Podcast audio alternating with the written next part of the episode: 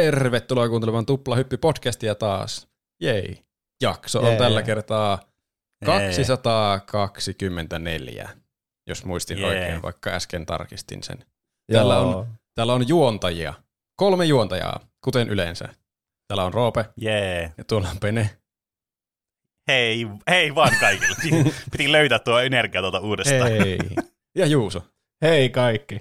Tuo kuulostaa joltakin semmoiselta lastenohjelmalta, semmoiselta, missä on jotain semmoisia ihmisiä semmoisissa eläinpuvuissa, ja sitten on silleen, hei,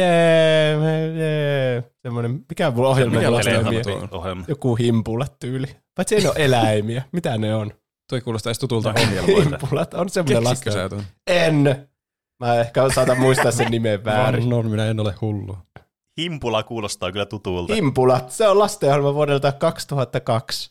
Ne on tommosia vitsin niin virtahevon näköisiä, mutta niillä on raitoja. Mennään eteenpäin. Tehdään Wikipedia-sivunkin vielä näin nopeasti. Mä en keksinyt noita. Tuplahyppi-podcastissa me joka tiistai puhutaan, mistä puhutaankaan, joskus himpuloista ja joskus videopeleistä, elokuvista, popkulttuurin ilmiöistä, kaikesta mahdollisesta, mistä keksitään puhua. Meillä on joka jaksossa 2 aihetta, jotka tarjoaa meille meidän mahtavat Patreon-tukijat, joihin voitte liittyä osoitteessa patreon.com/tuplahyppy. Sieltä löytyy meidän mainosarkisto, jotka on loogisesti sinne arkistoitu, että voi kuunnella kaikenlaisia mainoksia, miten haluaa, ja siellä on testinauhoituksia, niin kuin me äskenkin juteltiin vaikka mistä kebabista ja urheilukilpailuista. Ja Taskmasterista ja kaikesta. Kyllä. Kaikki aiheet. Paljon tulee sisältöä sinne. Euron kun laittaa, niin saa kaiken, mutta saa laittaa niin paljon kuin haluaa. Ja tänään aiheita on myös 2, niin kuin yleensäkin. Tauon jälkeen tänään on mulle oikein semmoinen uskomaton herkuttelujakso. Mun ei tarvitse niinku puhua mitään, mä voin vaan kuunnella uskomattomia pängeriaiheita, ainakin potentiaalisesti pängeriaiheita niinku aiheiden nimien perusteella. Ja tauon jälkeen puhutaan salaliittoteorioista. Kyllä. Tänään on lisää ällistyttäviä salaliittoteorioita tulossa, jota te ette voi missata näitä. Onko tämä pop-artisti oikeasti kuollut 20 vuotta sitten ja korvattu kloonilla tai jollakin? Entä yrittikö Shigeru Miyamoto tuhota pienemmän pelin kehittäjän täysin tästä universumista? Ehkä se ei olekaan niin hyvä tyyppi, mitä ihmiset luulee. Ja huipennuksena, eletäänkö me oikeasti 1700-luvulla? No toi on kyllä. Mä oon miettinyt, siis tuo valvottaa mua joka yö kyllä, että mä oon miettinyt, vitsi, ollaankohan me oikeasti 1700-luvulla vai 2000-luvulla? Kohta me saadaan se selville. Aivan kohta. Toivottavasti. En tiedä saadaanko. Kyllä. Mutta ennen kuin saadaan selville, niin pitää saada myös selville Penen aihe. Se oli joku merkillinen mysteeritarina, Star Citizenkö se oli? Kyllä. Eli siis tänään ajattelin ottaa aiheeksi tämmöisen niin pelimaailman kyllä tämmöisen niin kuin yksi tämmöistä mielenkiintoisimmista ilmestyksistä ja varmaan aika monet on kuullut nimen Star Citizen aikaisemmin. Ja tää siis, revitään laastari vaan samaan tien. Tää tunnetaan siis siitä, että tää peli on ollut kehitteillä yli 10 vuotta ja tää on rahoitettu niin kuin pelkästään käytännössä niin kuin joukkorahoituksella. Ja tämä on saanut pahan maineen sitten juuri näistä 2 aspektista johtuen. Kuulostaa lupaavalta. Kyllä. Ja tämä siis on niin kuin tämmöinen massiivinen multiplayer online space trading combat simulaattor. Eli siis tämä on tämmöinen avaruussim siis käytännössä. Eli jos teillä tulee mieleen semmoisiakin pelejä, jotka on saattanut ehkä aiheuttaa jonkinlaista kohua, kuten vaikka esimerkiksi, miten mä nyt siis, mulla meni siis aivan blankkää mun, siis No Man's Sky. Voi helvetti. Siis tiettikö, mä näen sen logon mun silmissä, mä olin, että tämä peli, ja sitten mä olin, mikä vittu sen nimi on. Niin semmoista hyvin samaan tyylistä. No Man's Sky, semmoista niinku tää massiivinen tämmönen konsepti, että wow, tämmönen avaruussimulaattori. Ja tietysti No Man's Skyllakin oli vähän semmonen peli, joka heitti paljon kohua, kun se tuli alun perin ensimmäistä kertaa ulos se peli. Mutta ei mennä nyt, tää ei ole No Man's Sky-aihe. Ja tää, jotta tässä on mitään järkeä tässä aiheessa, ja jottakin tästä saa niinku semmoista kontekstia ja semmoista niinku kunnon ajatuksen juoksua sitten niinku, ja mielipiteitä ja muuta, niin meidän täytyy tietysti palata aivan alkuun tässä tarinassa ja käydä ottaa selville, että onko tämä nyt semmoinen skandaalin arvoinen niin kuin tuotos vai ei, ja miksi tämä olisi tai ei olisi. Mm. Eli laittakaa teidän avaruusturvavyöt nyt päälle, siirtykää hypermoodiin ja pistäkää korvanapit korville ja kuunnelkaa tätä sillä välin, kun matkustatte tätä aurinkokunnasta toiseen. Eli eiköhän mennä. Kohti ääretöntä. Eli... ja sen yli. Kiitos. Saa kuunnella vaikka normaali automatkallakin, jos haluaa. No siis saa. Se on myös yksi vaihtoehto. Ei yhtään niin siisti vaihtoehto, mutta vaihtoehto sekin. Ehkä joku kuuntelija... No, ehkä mennään sitten vähän myöhemmin siihen. No. Mä tein tämmöisiä mielenkiintoisia, entä jos tämmöistä ja tämmöistä ehdotetaan tähän heti alkuun, ja sitten mä en kerrokaan teille, että mistä on kyse. Jaksaa täyttä tiisausta. Kyllä. Mutta siis tää on niin tämmöisen pelinkehittäjän, pitkän luokan pelinkehittäjän, kuin Chris Robertsin niin kuin ajatuksen luomussa, sen niin kuin tämmöinen suorastaan niin kuin lapsi tämä tuotos, että tää on hänen niin kuin tämä niin kuin hän on pistänyt oman sielunsa peliin tähän. Ja tämä peli on siis tämmöinen crowdfunding-peli, joka on siis just kerännyt huomiota pitkän tämän kehitysajan takia ja joukkorahoituksen tuomasta niin kuin, tavallaan tästä yhteisestä niin kuin, konfliktista sitten.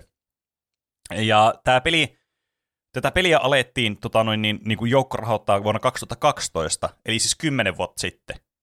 Että voitte kuvitella, että voisi kuvitella, että tämmöinen peli tuli joskus ulos. Toki me ollaan kuultu peleistä, jotka on ollut pidempäänkin niin kuin työn alla, mutta harvassa peli on ollut joukkorahoitettuja näin pitkään työn alla kuin tämä peli. Kuinka kauan ne pystyy pitämään tätä yllä? 100 vuotta? Niin. Sitä me voidaan pohtia tässä jaksossa. Mutta joka tapauksessa tämä Chris Roberts siis ensimmäisen kerran niiden mainetta itselleen pelinkehittäjänä 80-90-luvulla.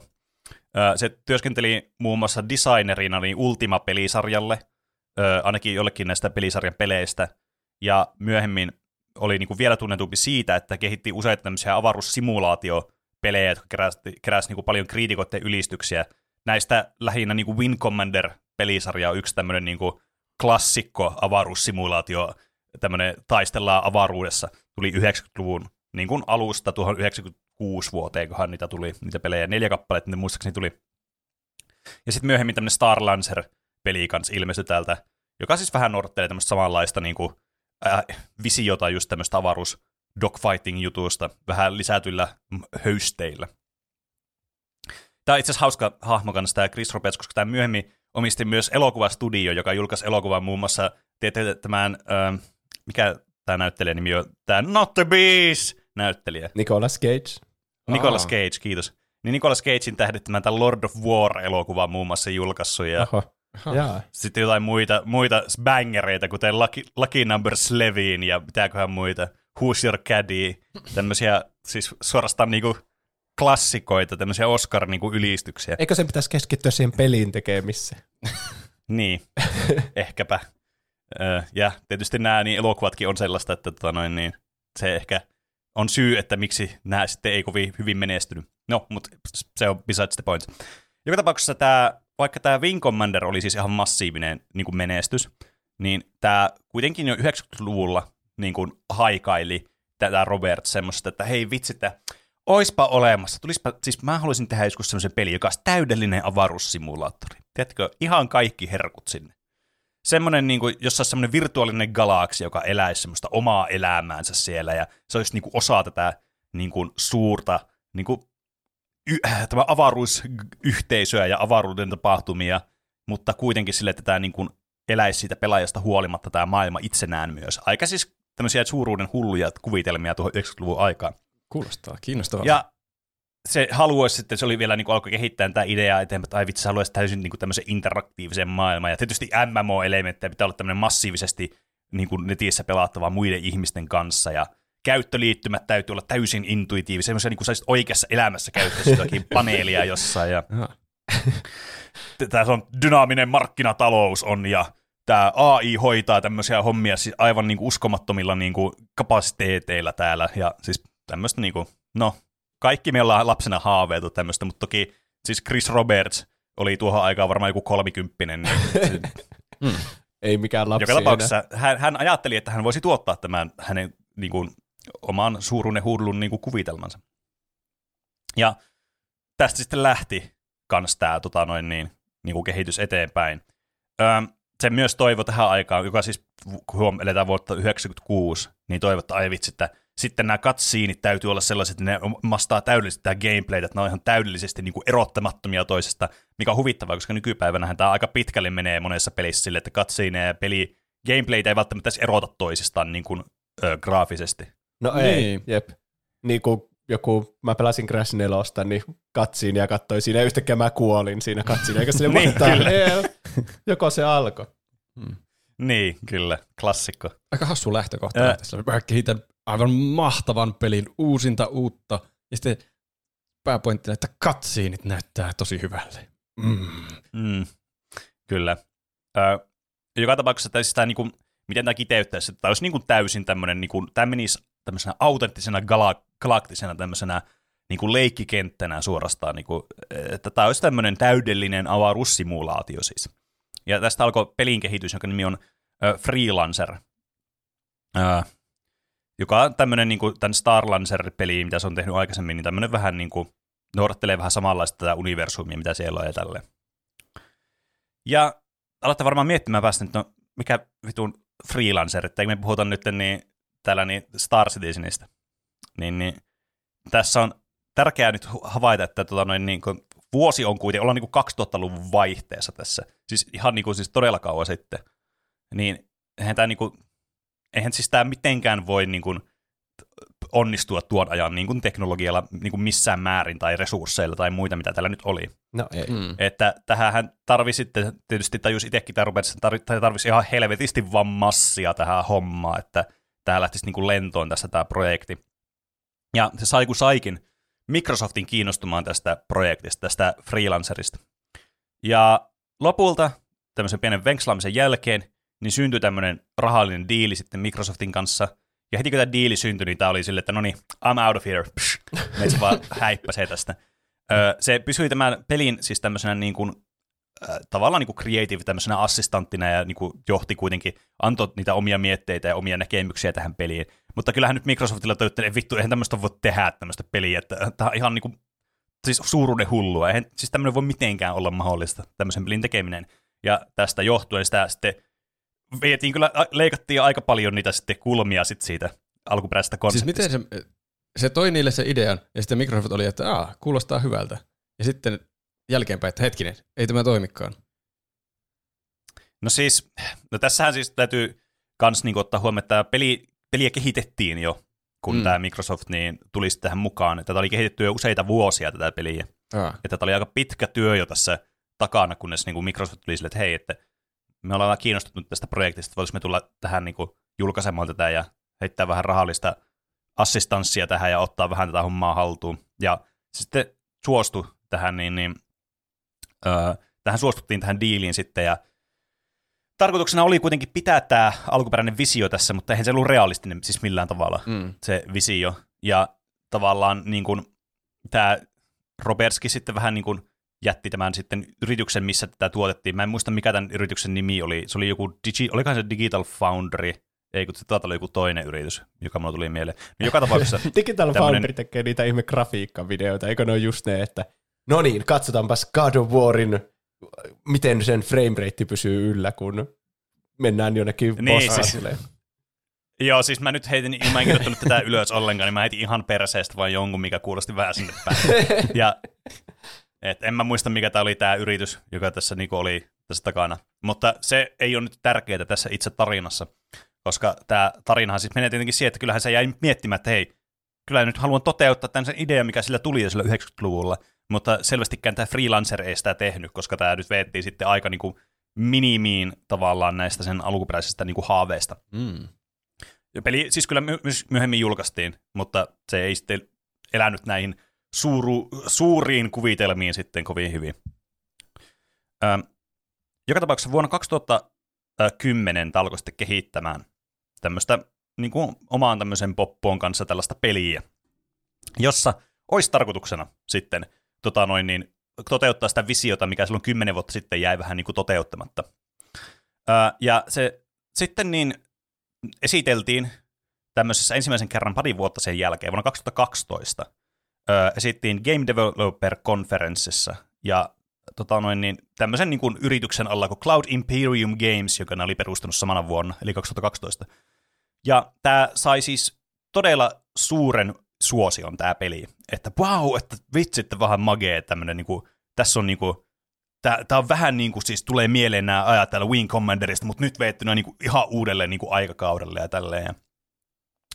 Tämä sitten, nämä pyysi joukkorahoitusta sitten tähän, että hei, me tarvitsemme vähän massia, että haluaisiko ihmiset niin kuin rahoittaa meille vähän tätä.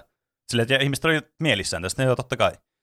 Ne tavoitteena oli kerätä $2 miljoonaa, mikä siis ei ole mikään pieni summa tolleen niin kuin joukkorahoituksella. Ei. Varsinkaan tuohon aikaan. Ja tämä suosio oli kuitenkin niin suurta, että ne sai kerättyä paljon rahaa, ja näiden sivustokaa ei pysynyt niin kuin mitenkään tässä mukana. Tämä vaan kaatuli koko ajan, kun ihmiset yritti vaan sinne tulla ja lahjoittaa rahaa. Siis kaikki vaan oli silleen, että take my money, ja tämä ei vaan toiminut, tämä sivu tarpeeksi hyvin. Suffering from success, meillä ei pysy. Ei kyllä. Ei riitä serverillä tilaa kaikille tälle rahalle. Niin. Me ollaan keksitty liikaa hyviä lupauksia, että ihmiset vaan ei pysy housuissa. Niin. Tässä on realistiset katsiinit. What? Mm. Mä en ole ikinä kuullutkaan tuommoista. Tässä on paljon rahaa. Vieläköhän ne ottaa lahjoituksia vastaan? Niinpä. Ehitäänkö me mukaan vielä tuohon juttuun? No se selviää tässä pikkuhiljaa, kun päästään eteenpäin tässä tarinassa. Koska eihän tämä mitenkään niinku tavatonta tässä vaiheessa. Tämähän kuulostaa ihan perusjoukkorahoituspeliltä. Varsinkin, kun otetaan huomioon, että tämä sitten siirtyy Kickstarteriin vuonna 2012. Eli tämä niinku meni tähän niinku joukkorahoituskehtoon meni vielä kaiken lisäksi. Eli tämä niinku peruskaava niinku oli jo tällä niinku mukava soppa, semmoinen, tiedätkö, sä teet semmoisen sopaan tämän semmoisen niinku perusteet sinne sen liemen, alat sitä vähän tekemään sinne, niin tämähän on niinku heti siellä Kickstarteria, paljon rahaa tarvitaan ja tosi surdehulluja kuvitelmia. Mua! Chef's kiss. Tämähän on niinku aivan niinku... Kyllä. Tästä tulee mielenkiintoista tästä jatkosta sitten. Mutta kukaan ei usko sitä kuinka mielenkiintoista. Koska tämä ihmisiin todellakin vetosi tämä, että tämä on niinku tämmöinen, tietääkö Wing Commander ja tämmöinen Freelancerin tämmöinen seuraava taso, että nyt ollaan niinku tässä tämä Space Sim-peligenre, joka on vähän jäänyt tuossa niinku 90-luvun jälkeen pienemmälle, niin nyt uudelleen herää tämmöisellä aivan uskomattomalla tuotoksella. Ja tästä tosiaan alkoi tämä niinku Star Citizenin sitten niinku varsinainen taival eteenpäin. Tässä muun muassa luvattiin tässä niin Kickstarterissa, että tälle tehdään tämmöinen tarinallinen yksin pelikokonaisuus, jonka nimi on Squadron 42. Standalone MMO-tyylinen tämmöinen yrityksen hostaama tämmöinen persistent mode, että siellä on koko ajan tämmöinen universumi, joka pyörii ja sitten sinne voi mennä ja tälleen. Tämmöinen itse hostattava, tämmöinen modaattava multiplayer-moodi, ei subscriptioneita, ei pay-to-win-mekaniikkoja. Lisäksi VRlle luvattiin, että tämä tulee VRllekin. Vuonna 2012. Vaikka mitä. Niin, kyllä. Ja tämän pelin oli alun perin tarkoitus ilmestyä vuonna 2014. Joo, äkkiäkö siinä parissa vuodessa? Muutaman ominaisuuden niin, kehittelee. Kyllä, herää kysymystä, kun Freelancerissakin, niin tavallaan sitäkin kun tehtiin, niin siinäkin meni niinku, 3,5 vuotta muistaakseni, vai 2,5 vuotta. Että niinku, haluaa vähän valoja päälle, että hetkinen, että ei tämä nyt voi 2 vuodessa olla mitenkään, niinku, tästä me mitenkään tulla tätä. Niinku. Toki tämä mainosti tätä sillä tavalla, niin kuin monet tämmöiset niinku, nykyajalla tunnetaan pelit, early access-pelit, vaikka jossain Steamissä ja muussa, että tavallaan julkaistaan tämmöinen tämä peruspeli ja sitten kehitetään tätä vuosien varrella eteenpäin. Okei, fair enough. 2 vuodessa voisi tämmöisen peruspeliä ehkä vetääkin. Mutta nämä kaikki tavallaan niin kuin, mitä luvattiin niin kuin maa ja taivaan väliltä kaikkia näitä asioita, että mitä tässä tulee olemaan ja mitä kaikkea niin kuin, tämmöisiä milestoneja tähän tulee. Ja sitten ne milestoneit vaan meni yli ja koko ajan tuli rahaa vaan tuli niin kuin, siis ovista ja ikkunoista, kun ihmiset oli niin... Siis niillä oli tarve vaan niinku luopua kaikesta niiden omaisuudesta, mitä tulikaan niinku tähän Star Citizeniin. Ne halusi olla Star Citizenejä itse, nämä lahjoittajat. Ihan ymmärrettävää. Toki nämä möi tämmöistä aika grandioosia niinku fantasiaa näille kuluttajille. Tuo on jännä ratkaisu. Että tämmöinen niinku täydellinen space-simulaattori. Niin, tuo on jännä ratkaisu niinku johonkin Kickstarteriin laittaa tommoinen täysin epärealistinen julkaisuajankohta. Että... Kai se nyt ne tukijatkin ymmärtäisi, jos se olisi vaikka 3 tai 4 vuotta. Että ne antaisi sen saman rahan, mutta se olisi tulossa se sama peli joskus vähän myöhemmin, mikä niin oikeasti kuulostaisi jotenkin mahdolliselta ihmismieleen. Niin. Tuntuu, että se on niin kaikin puolin huono ratkaisu laittaa semmoinen epärealistinen julkaisuajankohta siihen, että se kuulostaa huijaukselta tai sitten se ei ikinä tule valmiiksi siihen mennessä. Niin, siis kieltämättä kuulostaa vähän tuommoiselta, niin kuin, tietenkin meidän on helppo sanoa tälleen, tiedätkö, no tälleen 10 vuotta myöhemmin silleen, että no mistä nyt tajuta tämä, että tämmöinen joukkorahoitusprojekti, että eihän vaikka niillä olisi satana kuinka monta 10 miljoonaa sillä rahaa, mitä siis kertyy, on siis mielettömiä määriä sitä rahaa. Mä en kirjoittanut niin kuin, summia ylös tästä niin kuin, itse niin kuin, tämän Kickstarterin ajalta, että mä en muista tarkalleen, että kuinka paljon niillä oli rahaa sillä. Mutta joka tapauksessa puhutaan siis ihan mielettömistä määristä rahaa.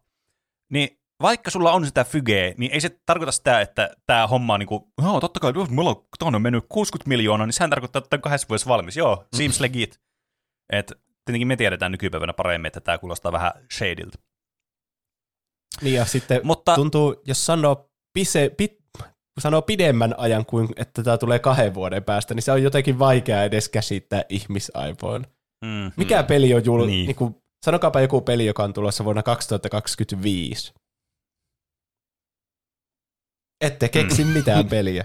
Luultavasti ei. Joku Kingdom Hearts 3, ei kun 4 voisi ehkä olla tulossa silloin. Niin. Silksong. Joo, totta. Hollow Knight Silksong. Niin, mutta sillä, että niille ei kerrota julkaisupäivää, koska se on ihan absurdin pitkä aika siihen. Niin. Että ei voi yhtään tietää. Ja ei voi tehdä siis Kickstarteria silleen, että ei me tiedä, milloin tämä peli on valmis. Niin, kyllä. Mä veikkaan, että tämä on osa Kickstarterin, mä en siis perehtynyt Kickstarterin näihin niin sääntöihin ja muihin tämmöisiin, niin kuin, että mihin ne sitoutuu, kun ne menee sinne. Että mä en tiedä, tarviiko siellä olla tämmöinen julkaisupäivä niin kuin varsinaisesti olemassa. Tai julkaisuajankohta, semmoinen suurpiirteinen, vaikka joku vuosi tai jotain. En osaa sanoa. Mutta näin joka tapauksessa möi tämmöistä massiivista niin kuin, unelmaa näille pelaajille. Ja johtuen rahan määrästä ja johtuen työn määrästä, niin totta kai ne joutui sitten niin kuin, ottaan paljon niin kuin,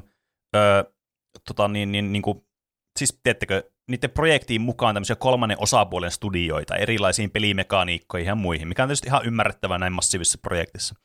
Et esimerkiksi tekoälyyn kanssa niillä oli joku oma tämmöinen tiimi, jossa ne oli palkanut tekemään, tai vaikka tämmöisen first person shooter moodin kanssa, koska siis poiketen monesta tämmöisestä niin kuin avaruussimistä, varsinkin mitä silloin 90-luvullakin oli, missä lennettiin vaan niillä aluksilla ja tälleen, niin tässä niin kuin, tarkoituksena oli, että sä voit niin kuin, oikeasti sulla on se hahmo, sä voit olla siellä ensimmäisessä persoonassa, sä voit mennä sen aluksen kyytiin, ja sitten voit mennä sinne ja lennellä sille ja ammuskella sille ja mennä paikkoihin ja tälleen.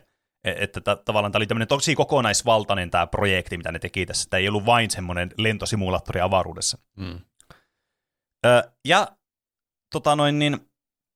sitten alkoi tekemään tätä sen ajan uusimmalla kuumimmalla Hotnessilla, eli CryEnginellä, koska Crysis oli todella upea ja hieno peli, mutta se tietysti... Se, eikö se ollut se Crysis 3, jota piettiin silloin ihan... Sehän tuli joskus 2012 aikoihin varmaan. Kyllä. Että se oli niin kuin semmoinen, että tämä on, niin kuin, tämä on se kuumin hotti, tämä on se tyylikkää ja kaikista realistisimman näköinen. Toki niin kuin, ei nyt mennä tässä siihen, että kuinka paljon rajoitteita tällä itse niin kuin pelin moottorilla on, varsinkin tämmöiseen massiiviseen niin kuin skaalan peliin. Mutta joka tapauksessa nämä niin kuin, alkoi modaamaan kovasti sitten tämä CryEngine ja sitten niiden omiin tarpeisiinsa, koska ne huomasivat, että tämä ei ihan niin kuin, taivu tähän hommaan niin hyvin kuin olisi ehkä toivonut. Mutta kaikesta tästä huolimatta 2013 tuli sitten tämmöinen ensimmäinen moduuli nähtäville ihmiselle. Eli siis tämmöinen Hangar Module-niminen juttu. Eli toisin sanottuna nämä Pledgen tekijät, jotka oli tehnyt näitä siis lahjoituksia, niin pääsi kokeilemaan ja näkemään tämmöistä hangarialuetta tässä pelissä, millä oli tehnyt, ja sitten erilaisia avaruusaluksia tämän sisällä, koska tietenkin nämä eri tierit täällä niin Kickstarterissa tietysti mahdollisesti erilaisia asioita, niin jotkut saa jotain aluksia ja tämmöisiä, mitä enemmän makso. Että tästä tavallaan niin kuin sitten ne pääsee näkemään, että mitä sillä on oikeasti tehty siellä sitten sen vuoden aikana. Ja tämä sitten sai paljon semmoista hypeä, paljon semmoista niin kuin hyviä fiilikseltä. Ai vitsi, tänne alkaa tulemaan näitä juttuja, että tämä on niin kuin, kyllä tästä peli tulee. Ja tämä olisi sitten trendi tässä kehitysprosessissa, että nämä muodostuu tämä peli tämmöisistä pienemmistä moduuleista, jotka yhdistyy sitten tämmöisiksi isommaksi peliksi, mikä on siis tälleen niin kuin paperilla ihan fiksu ajatus, että tehdään tämmöisiä pienempiä asioita ja yhdistetään ne tämmöiseksi valtavaksi kokonaisuudeksi. Mm-hmm. Et muun muassa tämä FPS tavallaan niin kuin moduuli Star Marine ja sitten tämmöinen dogfighting, eli tämmöinen lennellään aluksilla ammutaan toisia aluksia, niin tämmöinen Arena Commander, niin tämmöiset niin kuin moduulit tulisi ja niitä kehitettiin ja tavallaan näistä yhdistettäisiin täksi Star Citizen paketiksi sitten tähän Persistent-universumiin.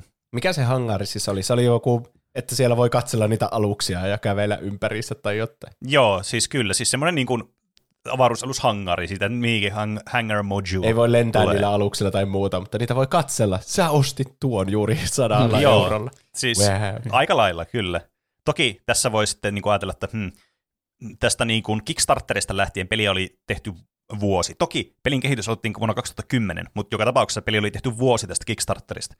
Että silleen, tämä on vähän sille, että mitä mieltä sä oot tästä, että kuinka paljon niin edistystä on ehtinyt tapahtua tässä vuoden aikana ja kuinka paljon luvattiin siihen 2014 vuoteen sitten, mutta me eletään tässä ajassa ja mä en elänyt tuolla, mä elin tuolla, mutta mä en elänyt tätä Star Citizen niin kuin, tätä hypeä ja draamaa silleen, niin kuin itse henkilökohtaisesti, niin mä en oikein tiedä sitten, että kuinka niin kuin yleinen, niin kuin, oliko yleistä konsensusta, että onko tämä niin kuin Hunger Module, niin kuin jees, vai vähän silleen, niin kuin, että tuleekohan tämä peliä koskaan.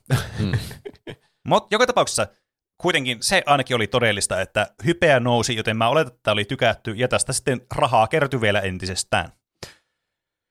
Mutta sitten alkaa käymään sitten tämä niinku varsinainen niinku episodi sitten tässä. Loistavaa. Eli tämä todellakin, että nämä muodostuu näistä moduuleista, tämä peli, niin tulisi olemaan se trendi. Lisäksi tämä trendi tulisi olemaan se, että ne julkaisee jonkun ilmestymisajankohdan, sitten tämä ajankohta tulee, tässä tapauksessa 2014, ja sitten on sillä, että no ei tämä vielä valmis. 2 vuoden päästä sitten. Siihen tuli paljon lisää aikaa. Joo, kyllä, siis tämä niin kuin... Tämä kehitys on tämmöistä jatkuvaa niin kuin viivästysten niin kuin aaltoa. Muun muassa tämä Squadron 42, joka oli tämä single player-juttu tähän niin kuin itse Star Citizen tähän universumiin, joka olisi osa tätä itse niin kuin, ilmeisesti tätä Persistent Universumiakin oli alun perin tarkoitus olla, niin suunnilleen niin kuin 2 vuoden välein tarkoitus oli tulla ensimmäisen kerran 2014, joka oli tämä julkaisupäivä, mikä niillä oli ilmoitettu silloin Kickstarterissa, mutta näin ei tietenkään olisi, ja nämä sitten joka tyylin 2 vuoden välein aina silleen, että joo, seuraavan 2 vuoden päästä. Tämä on niin kuin Olkiluoto 3 siis käytännössä, mutta peleille. Mm. Että tämä ei niin kuin, siis tämä viivästyisi ja viivästyisi ja viivästyisi ja viivästyisi. Ja tätä rahaa kans, siis pohdittiin, että mitä vittua, tätä rahaakin on ihan saatanasti tullut. Siis puhutaan niin kuin yli 100 miljoonasta dollarista helposti, että mitä tänne oli tullut. Ja sitten nämä vielä esitti tämmöisiä niin kuin välillä niin kuin hypen lisäämiseksi, ja se, että hei, täällä oikeasti tapahtuu jotain, niin semmoista niin kuin pelimatskuu ja sitten muun muassa semmoista cutsceneja ja tämmöistä. Muun muassa tästä Squadron 42 oli semmoinen, että siinä oli joku tämmöinen cutscene, missä on, siis Gary Oldman oli tässä mukana. Jääpä. Että se näytteli jotain semmoista, jotain kenraalia tai jotain, joka piti jotain motivoivaa puhetta jollekin kansalaisille tai sotilaille tai jollekin, en mä tiedä. Se oli vähän semmoinen maailman kringeen dialogia ja kaikkea, mutta Gary Oldman siellä kuitenkin oli, niin siihen oli upannut varmaan aika monta dubluunia sitten. Puolet näistä rahoista. Niin. Ensimmäisenä prioriteeteissa, ennen kuin on tehty itse peliä. Ei, Gary Oldman. Vihdoin me saadaan nämä cutsceneit oikealle tasolle. Niin. Ja kyllä, siis tämä niin tätä mainostettiin just sillä, että tässä on paljon tällaisia niin kuin Hollywood-tason näyttelijöitä mukana sitten, tämä niin kuin panostaa oikein kunnolla. Ja johtuen tämän niin kuin projektin luonteesta oli myös niin kuin siis, ja tämä on edelleen niin kuin avoimesti nähtävissä, että mitä kaikkea täällä niin kuin on suunnitellut ja mitä on niin kuin roadmapissa ja mitä ollaan kehitetty ja mitä tällä hetkellä kehitellään tälleen. Että tämä niin kuin kehitysprosessi on semmoista aika avointa jossakin määrin. Että sä näet, että mitä kaikkea tehty milloin ja tällä. Ja siis aina tämmöinen niin kuin pientä edistystä koko ajan on tapahtunut siellä.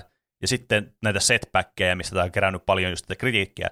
Muun muassa tämä niin first person pelimuoto, tämä Star Marine, jota kehitti tämmöinen 3. osapuoli, niin nämä huomasivat, että ei vittu, että tässä on nyt tullut tämmöinen kommunikaatiokatkos, että me oltiin tehty niin kuin eri ihan eri tyylilläkin, eri moottorilla ollaan tehty tämä. Ja näin ei niinku skaalaudu nämä meidän assetit tähän uuteen, tai tähän oikeaan pelimoottoriin. Ja se oli vaan koko homma silleen, roskitseen vaan, sinne meni rahat, ja no niin. Sitten nämä alkoi itse kehittää tämä Cloud Imperium sitten talon sisällä omien tiimien kanssa tämä first person moodi. Että tämmöistä ihan niinku, siis aivan tämmöistä katastrofia ajoittain tämä kehitysprosessi. Siinä on tapahtunut klassinen siiloutuminen. Mm-hmm. Niin, kyllä, se on ongelma monissa yrityksissä, kyllä. Että funktiot ei kommunikoi toistensa kanssa. Näin on. Ja sitten käy tällaisia keissejä sitten.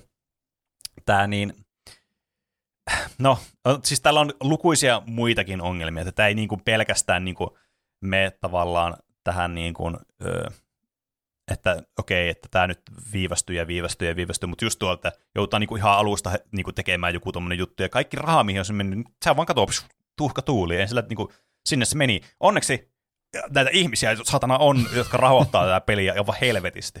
Et aina kun esiteltiin vaikka jostain Arena Commanderista, joka on tämä Flight Combat-moduuli, niin ilmaista jotain, että no, täällä voi nyt mennä niillä aluksilla ja taistella tuolla AI-ta vasta, ja niinku, mennä siis tämmöisellä niinku racing-tyyliin, siis mitä nämä on? Ajaa niin kilpaa avaruudessa ja tälleen. Mm. Niin tavallaan, siis niistä kuitenkin aina herää sille, niin kuin tälle yhteisölle semmoinen, että ai vitsi, että kyllä tämä tulee tästä tämä peli. Että ei vielä pari vuotta, mutta kyllä tämä tulee tämä peli täältä. Missäkään vaiheessa niin alkaa yleinen innostus laskea tuohon, että jos siellä tulee ilmoituksia, että no niin me kehitettiin tämmöinen ensiarvoisen tärkeä osa tästä pelistä, ja sitten tajuttiin, että se onkin väärässä moottorissa. Että se meni nyt roskiin, tämä koko paska, että niin. Me aloitetaan vähän niin kuin alusta, että olisiko teillä antaa lisää rahaa, niin sitten sieltä no joo, on täällä vielä muutama kymppi, mulla on lompakossa. Mikä ettei. Siis kyllä, niin, aika niin kuin, siis kyllähän tämä niin kuin ahetti ongelmia. Et varmasti iso osa niin kuin tähän viivästyksiin johtuu just tällaisista asioista. Että, mutta se, miksi näillä ihmisillä kuitenkin oli sitä niin kuin halua ja intoa tähän, niin ensinnäkin tämä fantasia, mitä nämä myy, tämä niinku Space Sim, tämä on niinku se The Space Sim, mitä tulee ikinä olemaan. Niin tämä herätti paljon kiinnostusta ihmisissä, mikä on ihan ymmärrettävää. Mm. Ja toinen on sitten se, että näitä, siis kuitenkin nämä sai siis näitä pelattavia moduuleita, näitä tuli oikeasti, näitä pystyi pelaamaan. Esimerkiksi tätä Arena Commanderia, tätä Flight Combat-moodia, tätä pystyi pelaamaan vuonna 2014. Että tämä tuli ulos silloin. Toki vähän bugisena ja silleen niinku... Vähän sinne päin, mutta kuitenkin, että tämä tuli ja sitä pystyi pelaamaan. Että siinä mielessä piti aina näitä lupauksia, että nämä niin koko ajan tuotti jotain ja sitten niitä pääsi lopulta testaamaan ja pelaamaan itse. Että tämä piti sitten sitä niin kuin ihmisten kiinnostusta yllä tässä koko projektissa. Tämä Star Marine, mikä viivästyi, tämä viivästyi vuoteen 2016, kun sitä pääsi pelaamaan sitä ensimmäisen kerran. Et tietysti 2 vuoden aikahyppyjä, siellä tulee joku yksi moduulit peliin, niin on aika pitkä aika toki.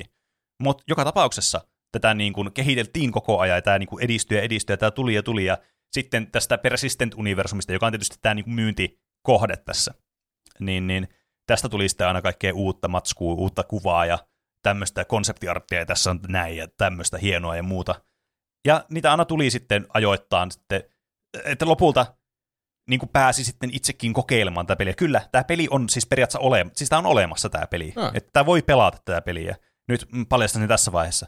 Että tämä ei ole semmoinen skämmi, että ei koskaan tullut tämä peliä siinä mielessä, että tätä ei pääsisi mitenkään pelaamaan, mutta tämä Persistent Universumikin on pelattavissa ja olemassa tämä peli. Joo, että tämä on varmasti se syy, miksi tämä niin kuin ei ole täysin flopaannut sille, että tiedätkö, ihmiset ovat sille, että refund, vaikka tietysti pelin kehitys on kestänyt siis todella pitkään.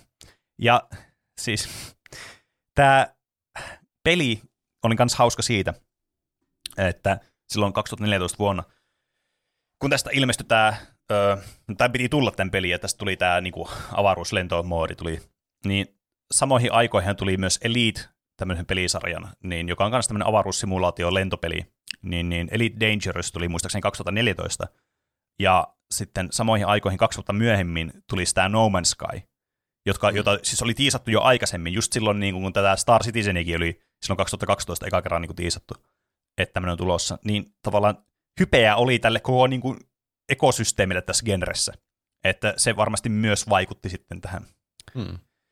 Mutta tähän mennessä siis, nämä on niitä erillisiä moduuleita, vaan että ne on tehnyt yhden tämmöisen lentojutun ja ne yritti tehdä se FPS, mutta se heitettiin roskiin ja sitten oli joku hangaari, mutta jossakin vaiheessa ne on tarkoitus niinku yhdistyä joksikin saumattomaksi isoksi peliksi varmaankin. Joo, kyllä. Se, ja tuo, nimenomaan tuo termi saumaton on tässä niinku avain, mitä niinku monesti jää niinku mainitsematta ehkä joillakin tästä, varsinkin jos puhutaan kriittisessä mielessä tästä.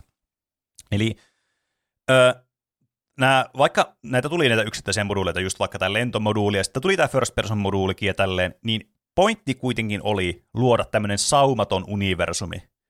Ja siis kun mä sanon saumaton, niin siis tarkoitan siis sitä, ei mitään loading screenejä, vaan kaikki tapahtuu sillä maailmassa. Se on vähän niin kuin God of Warissa, että kun pitäisi tulla loading screen, niin siinä on sen sijaan semmoinen vitsin rako, semmoinen puolen metrin, mistä sen pitää mennä läpi sille hittaasti sille, ja sitten siinä oikeasti latautuu se uusi alue. Niin, kyllä. Mutta tässä niin kuin haluttiin nimenomaan tämän niin kuin multiplayer-puolen lisäksi ja tavallaan niin kuin, että tämä universumin niin kuin, miten sitä kuulisi, semmoisen autenttisuuden takia haluttiin, että tämä olisi mahdollisimman saumanta. Toki kyllä se tarkoittaa, että siis jotakin siellä niin kuin, tavallaan niin kuin konepeli allahan tapahtuu jotain, että ladataan jotain assetteja johonkin paikkoihin ja tälleen näin. Mutta joka tapauksessa pointti tässä oli se, että sä voit lähteä sä lähet sun niistä hubista, omasta niinku kämpästä, sä lähet niinku kiertelemään sinne kaupungille, missä sä oot, sit sä meet jonkun junaan kautta, meet sinne hangarialueelle, otat sieltä sun aluksen, meet hyppät aluksen kyytiin, lähet avaruuteen, lähet lentelemään ja lähet jonnekin toiselle planeetalle, laskeudut sinne minne huvittaa ja missään välissä ei tulisi loading screeniä sulle. Että kaikki tapahtuisi silleen saumattomasti, kaikki noi siirtymät. Vähän niin kuin Starfield. Ja, niin. Kyllä, yksi kanssa tämmöinen, niinku, minkä pystyy name-droppaamaan tässä jaksossa oikein kätevästi. Ja tässä tietysti tässä pitää muistaa se, että nämä myös lupailee, että tässä tulee satoja galakseja, tuhansia galakseja tulee tähän. Siis voitte kuvitella, joten tämä aurinkokuntia ja muita, siis, että tämä on ihan siis uskomaton niinku, prosessi. Toki kyllähän tässä lopulta kävi sille, että niin kuin vaikka No Man's Sky esimerkiksi, niin pystyi luomaan proseduaalisesti niin kuin todella ison määrän niin kuin kaikkea planeettoja ja ympäristöä, mihin mennä. Ja se tietysti ilmestyessään oli aika iso floppi, mutta kuitenkin tavallaan, niin kuin, että tämä ei olisi niin kuin aivan täysin niin kuin hatusta heitetty konsepti kuitenkaan. Ja siis tämä sitten lopulta päätyi siihen, että tässä ei ole 100 galaksia, niin jos puhutaan tällä hetkellä. Ei ole 10 galaksia, ei ole 2, vaan on 1, missä olet. 1 semmoinen niin kuin aurinkokunta. Okay. Joka siis kuulostaa pieneltä ja kuulostaa sille, että no, mitä helvettiä. Tässä on tutkittavana yksi galaksi. Kyllä. Ehkä se pitää muotoilla vähän eri tavalla. Niin, onhan galaksissa kuitenkin hirveänä planeettoja. Niin, siis joo, ehkä tämä tarkoittaa, että tässä on niinku yksi tämmöinen tähtijärjestelmä. Niin. Niin, kyllä. Vielä pahempi. Mutta siis, niin, kyllä. Joo, siis mä just tajusin, että mä puhuin siis ihan väärillä termeillä. Siis en mä tarkoittanut, että tässä on usein tuhansia galakseja, vaan siis niinku tässä galaksin sisällä on niinku tuhansia erilaisia aurinkoja ja muita tämmöisiä pahoittelut. Ja kaikki niinku, niin, siis tähtitieteilijät ja muut astrofyysikot ja tämmöiset, niin pahoittelut suuresti teille, kun aiheutin aneurysman. Mutta joka tapauksessa, takaisin tähän itse pointtiin tässä. Eli tuliko siihen nyt että, siis yksi aurinkokunta? Joo, yksi aurinkokunta, jossa on useita planeettoja. Okei. Nyt ymmärrän ja olen siis pettynyt. Ihan niin kuin, mielestäni ihan mukiin menevä niin kuitenkin tälleen konseptuaalisesti. Mun mielestä on aina niin pöliä, kun kuuntelee vaikka Starfieldia tai sitten sitä No Man's Skyta aikana, että niin. Tässä on siis satoja, tuhansia planeettoja tutkittavan. Silleen niinku, heti ensimmäisenä tulee mieleen, että se on tehty vain jollakin niinku AI-generoinnilla, vaan loputtomasti niitä eri yhdistelmiä, ne kaikki planeetat on oikeasti ihan tylsiä. Ja sitten, että mitä hyötyä olla niin monta planeettaa, mitä ei jaksa edes tutkia. Niin, kaikki saa ainutlaatuisen kokemuksen, semmoisen ei mitään kokemuksen, missä niin. Siellä ei ole mitään tutkittavaa. Sitähän toi No Man's Sky silloin ilmestyessään niin aika lailla tuotti ihmisille juuri tämän kysymyksen, koska nämähän oli todella, siis tämä oli ihan ala-arvoinen julkaisussa. Nykyään asia on toisin, mutta tämä ei mennä No Man's Skyhin nyt tässä jaksossa liikaa. Mutta joo, mä oon ihan samaa mieltä, että tämä niinku, tavallaan se mieluummin se laatu kuin se määrä. Niin. Mutta toki nämä halus, että tämä laatu ja määrä kohtaa tässä. Sillä tavalla, että tämä on todella laadukasta, mutta näitä on ihan niinku silmittömiä määriä näitä juttuja, mikä siis, no, hieno ajatus, mutta mihin sitten johtaa, niin varmaan 100 vuoden päästä kehitys on vielä prosessissa. Mutta joka tapauksessa tullakseni tähän päivään, ja sitten tähän nyt kysymykseen varmasti, joka herää, että okei, pitkä kehitysaika ja paljon rahaa, mutta missä tämä nyt, onko tämä nyt tässä tämä kontroversiaalisuus, että onko tämä niinku, tämä koko juttu sitten, koko tarina? Niin tämä ei nyt ihan täysin vielä ole tässä, että miksi tämä on niin niinku kyseenalainen tämä itse projekti. Ja myös tässä täytyy muistaa se, että tämä ei ole siis millään niinku sorttia, mä en voi sanoa tätä varsinaiseksi skämmiksi, koska nämä kuitenkin on tuottanut tähän niinku sisältöön, ja tämä on tosi kolossallinen tämä näiden projekti. Että en nyt sano teille, että menkää nyt heti laittamaan rahaa tähän projektiin, mutta siis, että kyllä täällä niinku jotakin sisältöä on tuotettu, ja joku pelattava peli on kuitenkin olemassa tästä. Että siinä mielessä tämä ei ole semmoinen aivan täydellinen farssi. Tämän sanottua, niin tämä viime syksyllä tämä oli kerännyt rahoitusta 500 miljardia. Mitä? Dollaria. Oho, se on kyllä ei minkään monta miljoonaa. 100 miljoonaa dollaria. Ei kai minkään siis pelin budjetti ole edes noin paljon, että se tarvisi niin eikö paljon. Eikö semmoiset AAA-pelitkin ole siis murto-osia toista? No on. Niin. Siis kyllä. Ja sitten alkaa miettimään, että siis Jeesus Kristus tota rahan määrä, että miten tämä, mitä helvettiä, että mihin tämä kaikki raha menee. Elden Ring esimerkiksi, tässä nyt jos haluaa vertailla, niin Elden Ring oli 200 miljoonaa dollaria. Mm. Eli se on varmaan niin, aika lailla semmoinen maksimi, mitä voi olla niin suunnilleen. Niin, tämä on niin kuin 2,5 Elden Ringin verran vetänyt niin kuin tai tähän niin kuin tuotantoon rahaa sitten ihan niin kuin normi-ihmisiltä. Mm. Ja toki, tässä nyt täytyy muistaa, tämä on todella niin kuin uniikki ja se niin kuin, tiedättekö, semmoinen niin kuin, tämä saumattomuus tässä, tämä on tosi tämmöinen niin kuin massiivisen luokan myös tekninen haaste ja tekninen tämmöinen ongelma, joka vaatii paljon rahaa sen ratkaisuun ja tekemiseen, niin toki niin kuin kustannukset varmasti on aika niin kuin tähtitieteelliset tässä, no pun intended, että tavallaan se niin kuin ymmärtää siinä mielessä, että tässä niin kuin haetaan jotain todella suurta, että totta kai tähän sitten menee hirveästi rahaa, ja siksi tämä on kerännyt niin paljon rahaa, ja aina kun on tullut näitä uusia juttuja, muun muassa se, että niin kuin tämä persistent universumi, niin tämä on niin kuin ihan kans pelattavissa oleva niin kuin asia nykyään. Että tämä tuli ensimmäisen kerran tämä persistent universumi pelattavaksi vuonna 2015, mutta se on saanut lukuisia päivityksiä sitten niin kuin sen jälkeen. Mitä se siis tarkoittaa? Se on siis tämä persistent universumi on nyt sitten tämä niin kuin, jos mä sanoin sulle, että puhutaan Star Citizenistä, tämä on se, mitä sä kuvittelet, mistä puhutaan. Eli tämä on niin kuin se MMO-iso universumi, missä sä oot siellä, ja okay, missä tapahtuu kaikki silleen saumattomasti ja samanaikaisesti ja muuta. Että toki tämä niin kuin, tässä niin kuin paljon just voisi ehkä sanoa, että no tämähän nyt näyttää tämmöiseltä vaan, että no tämä on vaan tosi iso luokan niin kuin joku, tai tosi ison budjetin, joku Elite Dangerous tai sitten tämmöinen vähän erilaisempi No Man's Sky, että onko tämä nyt mitenkään semmoinen tajunnan räjäyttävä, niin toki kehitysvaiheesta riippuen voi heittää argumentteja puolesta tai vastaan, mutta se, että tämä koko ajan kehittyy, niin siinä mielessä ymmärtää kyllä, että kyllä tuota rahaa menee, ja sen takia tämä myös saa paljon rahaa, mutta sitten niin herää se varsinainen ongelma tässä, eli missä vaiheessa niin tämä tavallaan niin muuttuu moraaliseksi ongelmaksi tämä joukkorahoitus. Ja mitä mä tällä nyt tarkoitan? Että okei, tämä peli on olemassa, tästä on gameplaytä, peli näyttää siis suoraan sanottuna tosi hienolta. Siis en mä voi valehdella, tämä on oikeasti aika tyylikkään näköinen ja hyvän näköinen peli. Tämä on ilmeisesti aika buginen ja paljon niin kuin, tavallaan niin kuin, tämmöisiä teknisiä ongelmia tässä pelissä, että kuinka hyvin tämä pelittää, kuinka paljon niin kuin freimejä tulee sekunnissa ja kuinka paljon alkaa hiuksia tippumaan päästä, kun joku asia menee vituiksi. Mutta kuitenkin, että tämä niin kuin näyttää todella tyylikkäältä, tämä on pelattavaa, tässä on gameplaytä olemassa, vaikka gameplay-loopit on ehkä vähän semmoisia, että rakenna omaa niin kuin hupiisi tästä pelistä. Että tämä on kuitenkin sandbox-peli, että pitääkää se mielessä, että tämä ei ole semmoinen niin kuin kovin tarinavetoinen tai muuta, koska tätä Squadron 42 ei vieläkään tullut. Mm. Ja nykyään ne on sitten päättänyt, okei, tämä on niinku ihan erillinen osa, niinku ihan oma standalone juttu, että ei ole niinku osa tätä isompaa universumia. Oma Kickstarter-kampanja. En ihmettelisi, vaikka olisi sekin.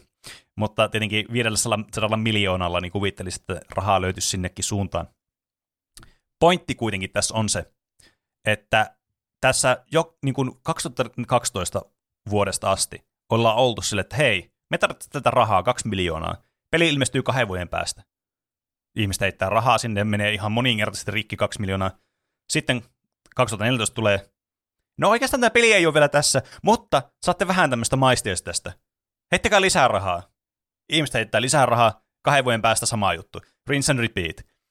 Eli luvataan jotain rahaa vastaan, sitten ne saa rahaa, sitten tulee joku viivästys, ihmiset on vähän skeptisiä. Nämä näyttää jonkun uuden moduulen tai jotain uutta tästä, uuden featurein. Sitten tulee kauheasti hypeä ja lisää rahoitusta, ja sitten vaan toistetaan tätä niin kuin ad infinitum. Niin tämä herättää, tässä tulee 2 ongelmaa heti. Yksi on tietysti scope creepia, tämä on ihan massiivinen tämä, niin kuin mitä tehdään, tämä, niin kuin, tämä scope tässä projektissa. Ja sitten varsinkin kun Kickstarterin myötä siellä oli erilaisia tiedejä, että joo, sitten kun päästään 8 miljoonaan, niin lisätään tänne tämmöiset kaikille omat lemmikit, tämmöiset AI-lemmikit, jotka on täydellisiä, ja ne osaa puhua sulle, ja ne oikeasti sä oot niinku fyysisenä sun kotia. Siis, heitin vaan tommosen päästä, mutta kuitenkin, että niinku koko ajan lisätään asioita sitä vastaan, kun saa rahaa. Eli tavallaan aina halutaan lisää rahaa, koska tulee lisää asioita. Ja siis suoraan sanottuna, nämä viivästykset kannattaa rahallisesti, kun nämä saa rahaa niin paljon. Että niillä, mikä insentiivi niillä on niinku, tavallaan lopettaa tätä putkea, jos ne saa niin paljon rahaa tähän tuotantoon. Mä rupesin miettimään, että jos tämä nyt mietitään semmoista hassua tulevaisuutta, että tämä tulisi valmiiksi tämä peli joskus, ja ne olisi nyt saanut tehtyä sen sillä budjetilla, mikä niillä oli, niin kyllähän siihen menee jotakin resursseja pitää sitä peliä yllä. Ja niin, jos siellä on joku semmoinen toimiva maailma, universumi mukaan, minkä pitäisi niin koko ajan olla käynnissä, ja ihmiset saa mennä sinne MMO-ailemaan, niin kyllähän siihen tarvii rahaa. Ja jos nämä ei mennannut ottaa mitään subscription-maksuja, niin maksaako tämä peli sitten jonkun $100,000? Niin, no. Siis tämän pelin saa, olikohan $45. Että tämän peruspaketin, ja tässä päästään taas tähän lisää rahoitusjuttuun, ja mietitte varmaan sitä myös, että kyllähän Kickstarterilla on joku raja, että mihin asti ne kestää. Että miten nämä voi saada näin paljon rahaa sitten vielä tänne. Niin tässä päästään sitten tähän makromaksuhelvettiin. Eli tämä maksaa €45, tämmöinen peruspaketti. Saat avaruusaluksen ja tämän peliin, ja sitten jotain muutamia avaruusdubluuneja tai jotain. Ja sillä sä pääset pelaamaan ja kokeilemaan tätä peliä, joka on siis ihan mahdollista juuri nytkin tällä hetkellä. Keskiarvo kuitenkin kuluttajalla, vaikka se mediaani onkin tuossa $45, niin keskiarvo näillä kuluttajilla, jotka tätä pelaa, on sinne 250-300 euron kieppeillä tai dollarin kieppeillä. Okei. Joten tämä tarkoittaa siis sitä, että tässähän on tämä klassinen avaruusvalas tärkeässä osassa. Niin, tietysti. Eli siinä on strategia numero 1, nämä valaat. Ja tässähän tulee sitten tämä juttu, että tässä on ihan helvetisti asioita, mitä sä voit ostaa oikealla rahalla. Ja siis mä en puhu mistään semmoista mikromaksuista, että no osta näitä rahoja 10 eurolla, saat tämän verran rahoja. Vaan siis nämä on jotain ihan massiivisia nämä jutut. Tässä myydään muun muassa siis avaruusaluksia niin kuin 10, 100, jopa 1,000 euroilla niiden omien, niin kuin siis siinä pelin sisäisesti. Okay. Tai tässä niin kuin näiden omassa ekosysteemissä suoraan, ettei missään mustassa pörssissä. Siinä pitää oikeasti jo tykätä kyllä tuosta pelistä, jos ostaa kulkupeli niin 1,000 euroilla. Kyllä. Siis mä katsoin, että jotain, että mitä täällä oli muun muassa yksi tämmöinen, mikä tuli vastaan, tämmöinen avaruushävittäjä, tämmöinen aivan massiivinen, johon mahtuu joku 80 henkilöä tyyliin siihen crewaamaan sitä. Mikä siis siisti ajatuksena ja mikä siis oikeasti niin kuin jossakin määrin toimii. Maksaa $3,000 tämmöinen alus.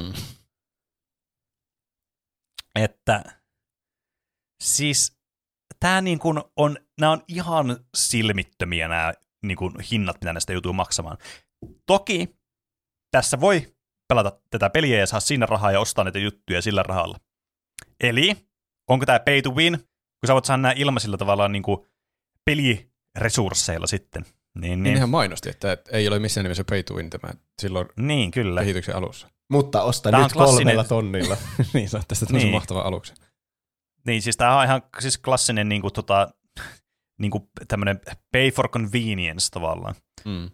Jos tässä ei ole tämmöistä yhtä featureja kannassa tällä hetkellä, koska tämä on early access-peli, siis käytännössä, niin nämä tekee silleen, että tässä on tämä oma ekonomia, ja sitten nämä saa, niin kuin tässä voi saada rahaa näistä tehtävistä ja muista, ja sitten voi ostaa niitä pelissäisiä juttuja tällä rahalla.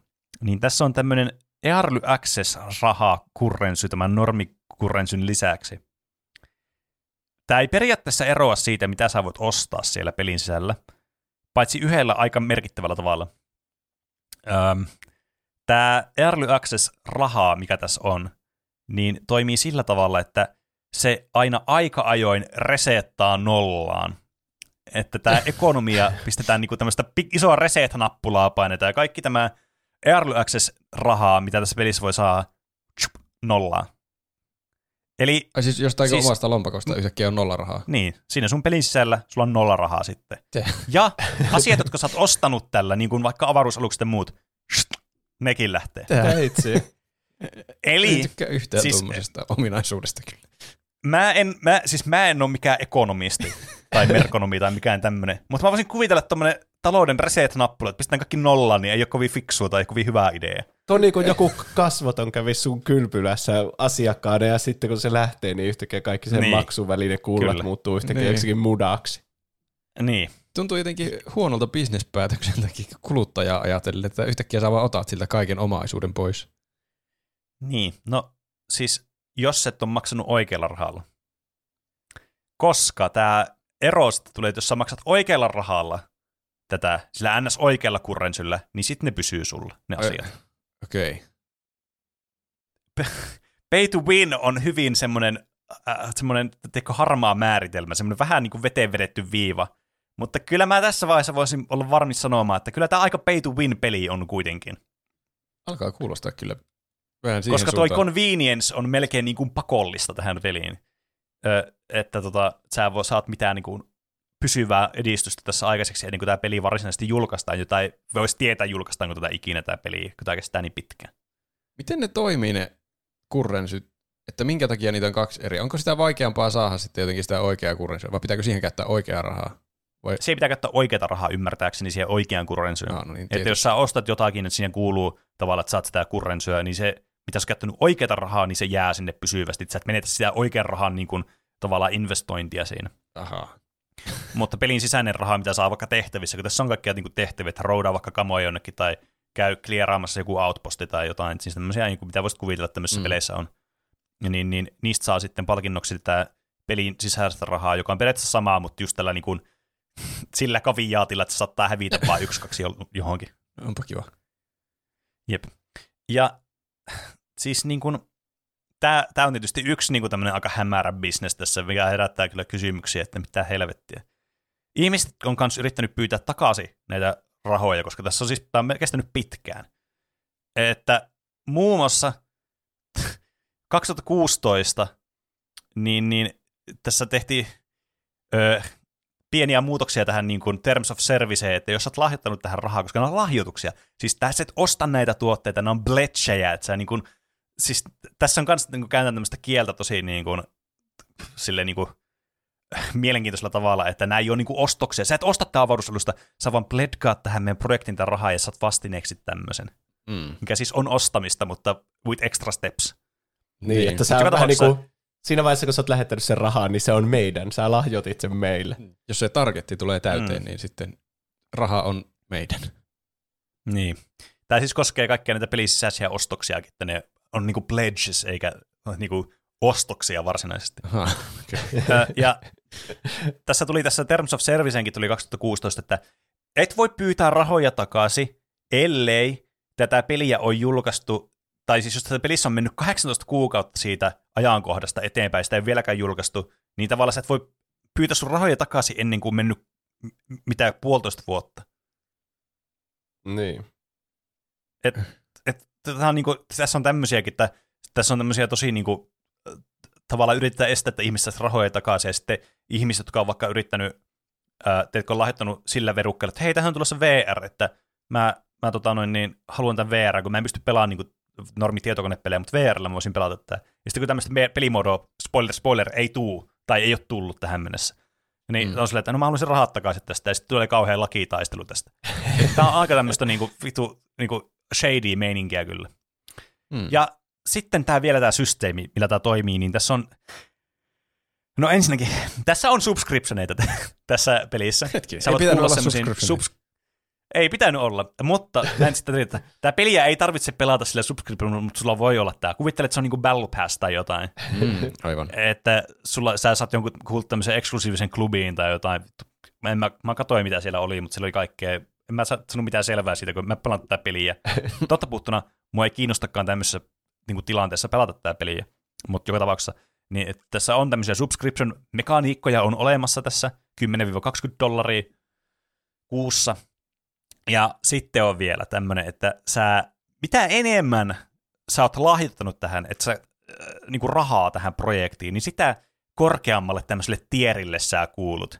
Et kuvitelkaa, että meillä olisi semmoinen, meidän Patreonissa semmoinen, että okei, jos sä lahjoitat 100 euroa niin koko ajan Patreon-jutun aikana, niin sit sä pääset tälle seuraavalle tierille ja saat jotain etuja. Tää on niinku semmoinen, mikä tässä on, että jos te maksanut vaikka 1,000, niin pääsette tälle pienemmälle tierille. Huoma, 1,000 on pienin tieri, että tähän pääsee. Okay. Suurin tieri, mikä on joku concierge club, niin $25,000, kun olet laittanut tähän, niin pääset tähän. Niin se on vastine silleen, että sä voit tulla yöksi meidän luo tänne studiolle, tai miten se meni. Niin. Mä en edes muista, mihin peliin se liittyy. Peli, ilta. Niin.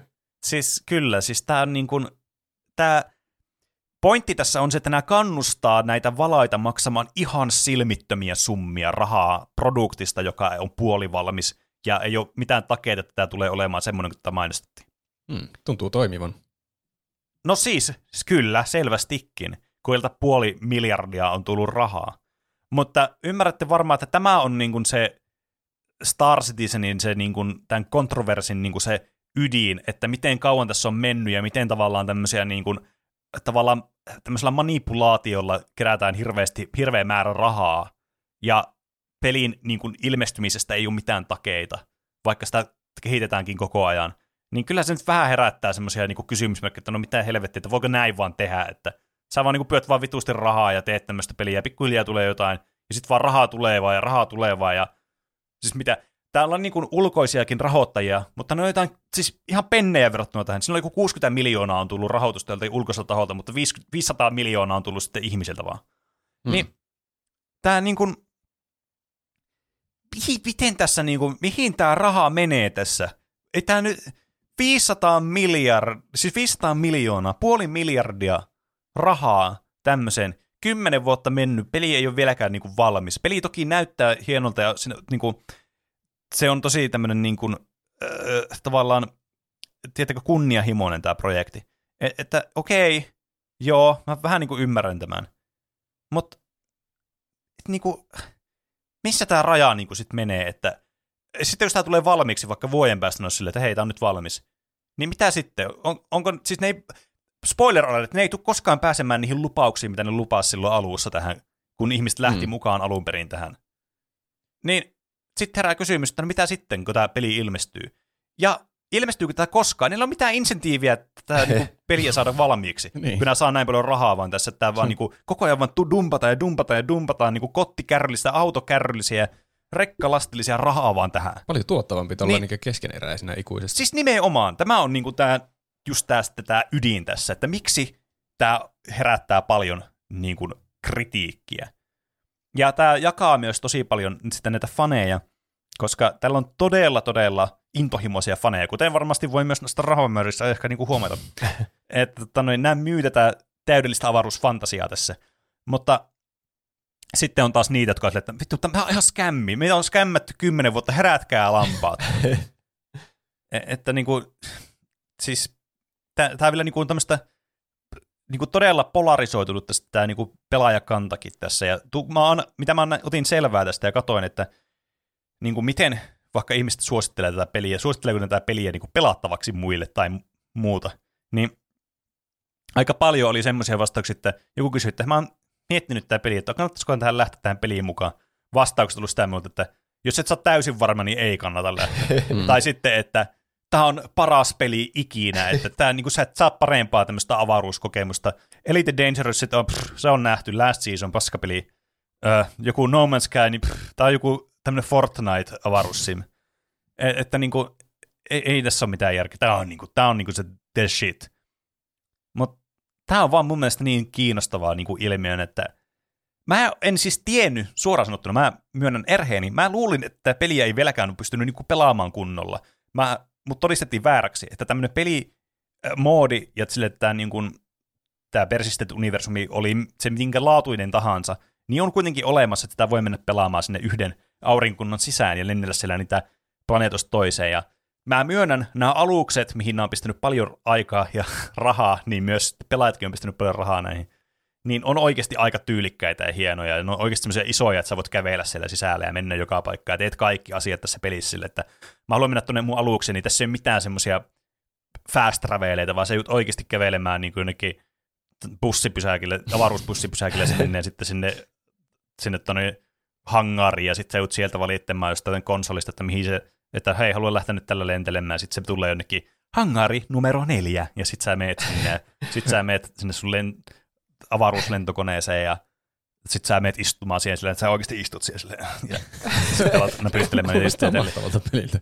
Niin, että siis, niin, kyllä, ei olla tausruutuja, niin mutta siinä on hirveänä tämmöistä niin turhaa avaruusbussilla siis kulkemista. Siis toi on tuo, että, mutta tää on niinku se, että onko tää, tai siis gameplayn puolesta, niin tää on vähän niin kuin tää, mitä tää myy, tätä täydellistä NS-simulaatiota. Mm. Että kaikki on niin kuin tosi tolleen, niin kuin pitää tehdä silleen, niin kuin, mitä sä joutuisi tekemään niin kuin oikeassakin elämässä sitten näitä asioita. Että se yrittää emuloida sellaista tilannetta.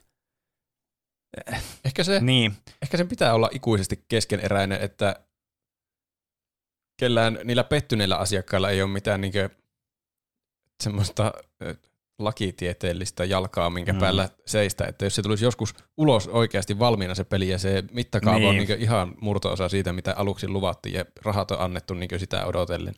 Ja sitten todellisuuskin jotakin ihan muuta, niin niiden pitää olla ikuisesti nyt semmoisessa kehityslimpossa, että kyllä se vielä joskus tulee sieltä se. Niin, kyllä. Ainakin jos ne on lopettanut niinku sen uuden lupailun, että niillä on niinku joku targetti, että mihin ne lopettaa sen tällä hetkellä. Niin. En tiedä. Sitten varsinkin, kun tästä ei ole sitä singleplayeriäkään niin kuin vielä olemassa. Siis se on mun mielestä mielenkiintoista, että tässä on niin kuin tämmöinen standalone singleplayeri, jota ei tullut 10 vuoteen, jossa on Gary Oldman ja Mark Hamill on ja ties ketään muita näyttelijöitä. Henry Cavill taisi olla joku jossakin alueen. Niin siis, kun niillä on niin paljon rahaa, niin ne vois, niin kuin alussa ne ulkoisti niitä eri osia, laittaa sen first person moodin jollekin yhdelle tietylle kehittäjälle, joka teki sen väärin, mutta niin kuin noilla rahoilla ne voisi ulkoistaa sen vaan ihan jollekin kenelle tahansa, jollekin vitsi Respawnille, että tehkää tämä peli nyt meille, niin voidaan kaikki mennä kotiin vihdoin pitkän työpäivän päätteeksi. Niin.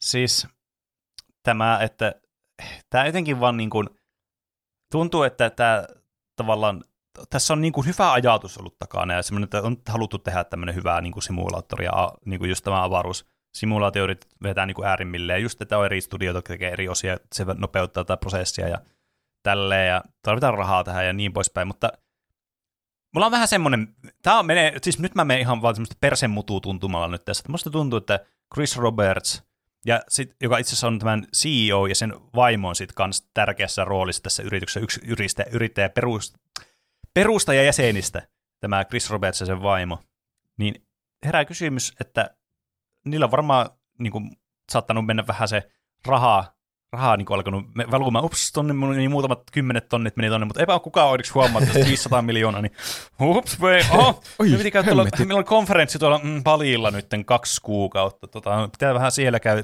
ei vitsi, mähän tarvii uuden jetin, että mä pääsen lentämään tuonne Eurooppaan, sitten tähän seuraavan Starconiin ja mistä tämä uima-allas tulee? Niin, vitsi. Mä tarvin tämmöisen uima-alta, että me voidaan sitten emuloida tätä meidän tässä Deluxe $2,000 tässä avaruusaluksessa tähän samanlaista uima-allasta. Mä voin kokeilla, että minkälaiset nämä fysiikat on tässä ja tämmöistä. Ja tiedättekö? Että semmoinen mutuilu mulla, että tässä on vähän ehkä mennyt toi vähän semmoinen pikku kusi päähän ja semmoinen niin kuin tämä rahamaku alkanut maistuu suussa niin hyvältä, että ehkä tässä ei kannatakaan julkaista koskaan tätä peliä, mutta tämä on vaan niinku tämmöistä mutuilua, josta tulee hauskempi podcast-jakso aikaiseksi. Mä en tiedä, kuinka hyvin tämä perustuu mihinkään todellisuuteen. Tämä ei ollut mikään tämmöinen journalisminen taidonnäyte multa. Tämä oli vaan lähinnä tämmöinen, että kerroinpä teille tämmöistä ilmiöstä ja pelistä, jonka nimi on Star Citizen, joka siis näyttää ainakin todella hyvältä, mutta todellisuus on sitten erilaista ehkä niin kuin sen puolesta, että jos haluat joskus, että tämä peli tulee ulos, tai ollut tämmöisen kunnon pelikokemuksen tästä. Mutta mene ja tiedä. Käy kokeilemassa, jos tuntuu siltä. Mä tiedän, miten tämä voi pelastaa koko projektin vielä. No. Pitää tehdä sinne semmoinen tarinankaari sinne pelin sisälle, että siinä perustetaan joku kuljetusfirma tai vastaava. Ja sitten siinä tavoitteena on vaan käydä tekemässä sopimuksia kaikkien kanssa, että joo, mä voisin hakea sulle tuolta naapuriaurinkokunnasta amordiittia ja feng shuita. Tähän kun pistät nimen alle ja annat muutaman dubloonin minulle, niin mä käyn hakemassa. Ja sitten se vaan koko ajan niin kasvaa se vyyhti ja on koko ajan vaan lisää tuotteita kuljetettavana, mutta sulla ei oikeasti ole ikinä niitä tuotteita tarpeeksi. Niin pitää vaan välttää sitä. Kuljetusyritysten ponsiskemeen. Niin.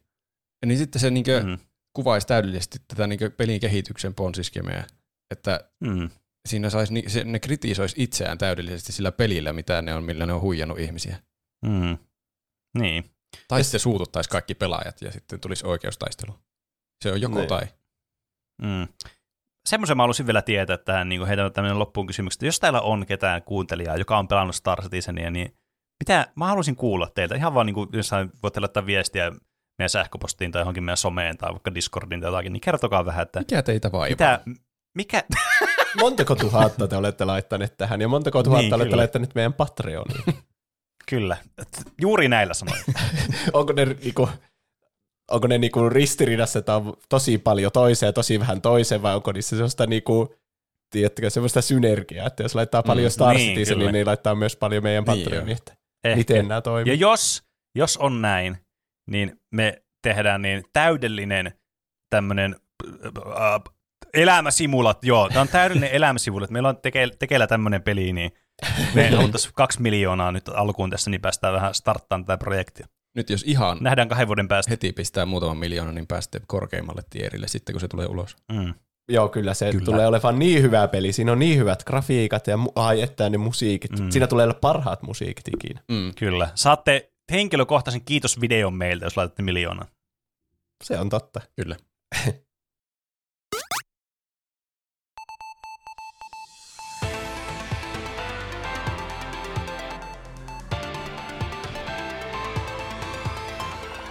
Hei ja tervetuloa Itä-Suomen paikallisuutisten pariin.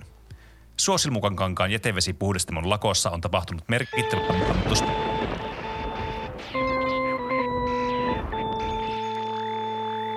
Hei ja tervetuloa tähän ilkeään äkkilähetykseen. Minä olen professori Entropia. Anteeksi, mitä täällä tapahtuu? Mitä? Hetkinen, nyt minä kaapasin tämän lähetyksen. Ei teillä pitäisi olla edes tässä kuvassa enää. Me ollaan kyllä molemmat tuossa suorassa lähetyksessä. No hemmetti. Ole uutistyyppi hiljaa hetki, niin minä pidän ilkeä monologin tässä. Olen viimeisen 4 kuukauden aikana toteuttanut katalaa suunnitelmaani. Olen salaisesti kontrolloinut asuinyksiköidenne valojen intensiteettitehoa ja nostanut näiden virrankulutusta kauttaaltaan 1 prosenttiyksikön verran. Tämän katalan juoneni ansiosta olette ajautuneet holtittomaan sähkön liikakäyttöön ja sähkön hintojen nousun vuoksi taloudelliseen rappioon. Muhahaa! Ja teitä myös häikäisee enemmän yöllä, kun menette vessaan. Onko teillä jotain vaatimuksia tekoihinne liittyen tai jotain? Ai niin! Aion jatkaa valojen intensiteetin kasvua, kunnes kaikki ovat unohtaneet viime huhtikuussa tapahtuneen vedenkeitin fiaskon. Minkä? Vedenkeitin fiaskon.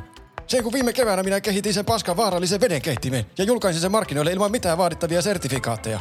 Jos katalat luminositeettihäiriöni eivät riitä, aion myös lisätä äkkilähetykseni alitajuisia viestejä, jolla saa teidät kaikki unohtamaan fiaskon. Ahaa. No, aivan. Joka tapauksessa... Unohtakaa! Suonsilmukankankaan jätevesipuhdistamon... Unohtakaa veden keitin! ...työehtosopimusneuvotteluissa molemmat osapuolet ovat päässeet sopimukseen. Turvallinen keitin. Tai siis ei keitintä. Hei, anteeksi, mutta voisitko lopettaa tämän lähetyksen häiritsemisen? No hyvä on. Mutta tiedätte mitä on luvassa, jos ette unohda vedenkeitin fiaskoa. Teillä on 3 päivää aikaa unohtaa vedenkeitin fiasko, tai saatte kuulla minusta vielä. Lamput olivat vielä pientä. Lähetyskaappaus deaktivoidu! Ja näin palasimme taas tauolta tuttuun tapaan. Yeah. Nyt on aika puhua mielenkiintoisista asioista. pohtia, onko kaikki tässä maailmassa jotenkin merkityksetöntä vai merkillistä. Hmm. Mitä tapahtuu? Kulissien takana. Onko mikään oikeasti kyllä totta? Niin. Mihin me voimme luottaa, me lampaat? Niin. Uskomme sokeasti, että Star Citizen joskus julkaistaan täydellisessä muodossa, mutta mitä jos sekin on vain salaliitto, että niin kuin Pene sanoi, että ne ostaa niitä uima-altaita ja muuta oikeasti niin sillä rahalla. Tai entä jos se on niin tuommoinen salaliitto, tuommoinen government cover-up, että se on oikeasti, niin yrittää tehdä Matrixia. Hmm. Mitä jos me ajellaan toisemme paljaksi tästä lampaanvillasta, niin sitten sillä paljastuukin, että me ollaan susia. Niin. Syvällistä. Kyllä. Mutta joka tapauksessa mä oon valinnut 3 uutta salaliittoteoriaa. Aion paljastaa ne teille koko jutun sieltä taustalta. Ja te saatte arvioida, saatte kuunnella hyvin tarkasti ja arvioida ne prosentteina, että kuinka todennäköisiä ne on, onko ne totta vai ei. Mm. Jännittävää. Tämä ensimmäinen on aika vanha, no okei. Kaikki näistä on tapahtunut tietenkin aikaa sitten. Tästä te olette saattanut ehkä kuulla. Mä en ollut kuullut tästä, mutta tämä oli mielenkiintoinen.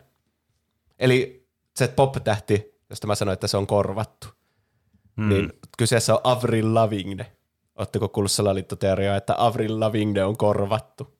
En kyllä voi sanoa kuuleeni. Ehkä jossakin 1-2 lauseessa, joskus lukenut jostain Redditistä, jostain kommenttiosiosta, mutta en niin mitään sen ihmeellisempää tiedä tästä. Joo. Eli tämän salaliittoteorian mukaan kanadalainen Avril Lavigne -laulaja kuoli vuonna 2003 ja sen jälkeen se on korvattu sijaisnäyttelijällä, jonka nimi on Melissa Vandella, joka on sitten esiintynyt hänenä sen tämän jälkeen 20 vuotta. Okay. Siis tämä on kyllä, mä tykkään tämmöistä heti salaliitosta, kun menee heti syvään päätyyn sille, että tässä on selvästi nämä 2 henkilöä, tässä on niin kuin joku nimi annettu vielä tälle doppelgängerille vielä. Mm. Niin, tuntuu uskottavammalta. Ja niin, kyllä. Onko se siis ihan joku oikea näyttelijä? Vai? Ei. Okei. Okay. Aivan, niin se on niinku keksitty tuommoinen nimi sille vaan. No, se, jostakin se nimi tulee. Ehkä se selviää tässä aikana. Okay. Mitä biisejä oli Avril Lavignella? Mistä mä tiedän sen? Sillä on biisejä muun muassa My Happy Ending, Together ja The Best Years of Our Lives. Okei, en mä noista nimistä tunnista mitään. Ehkä mä tunnistaisin, jos mä kuulisin.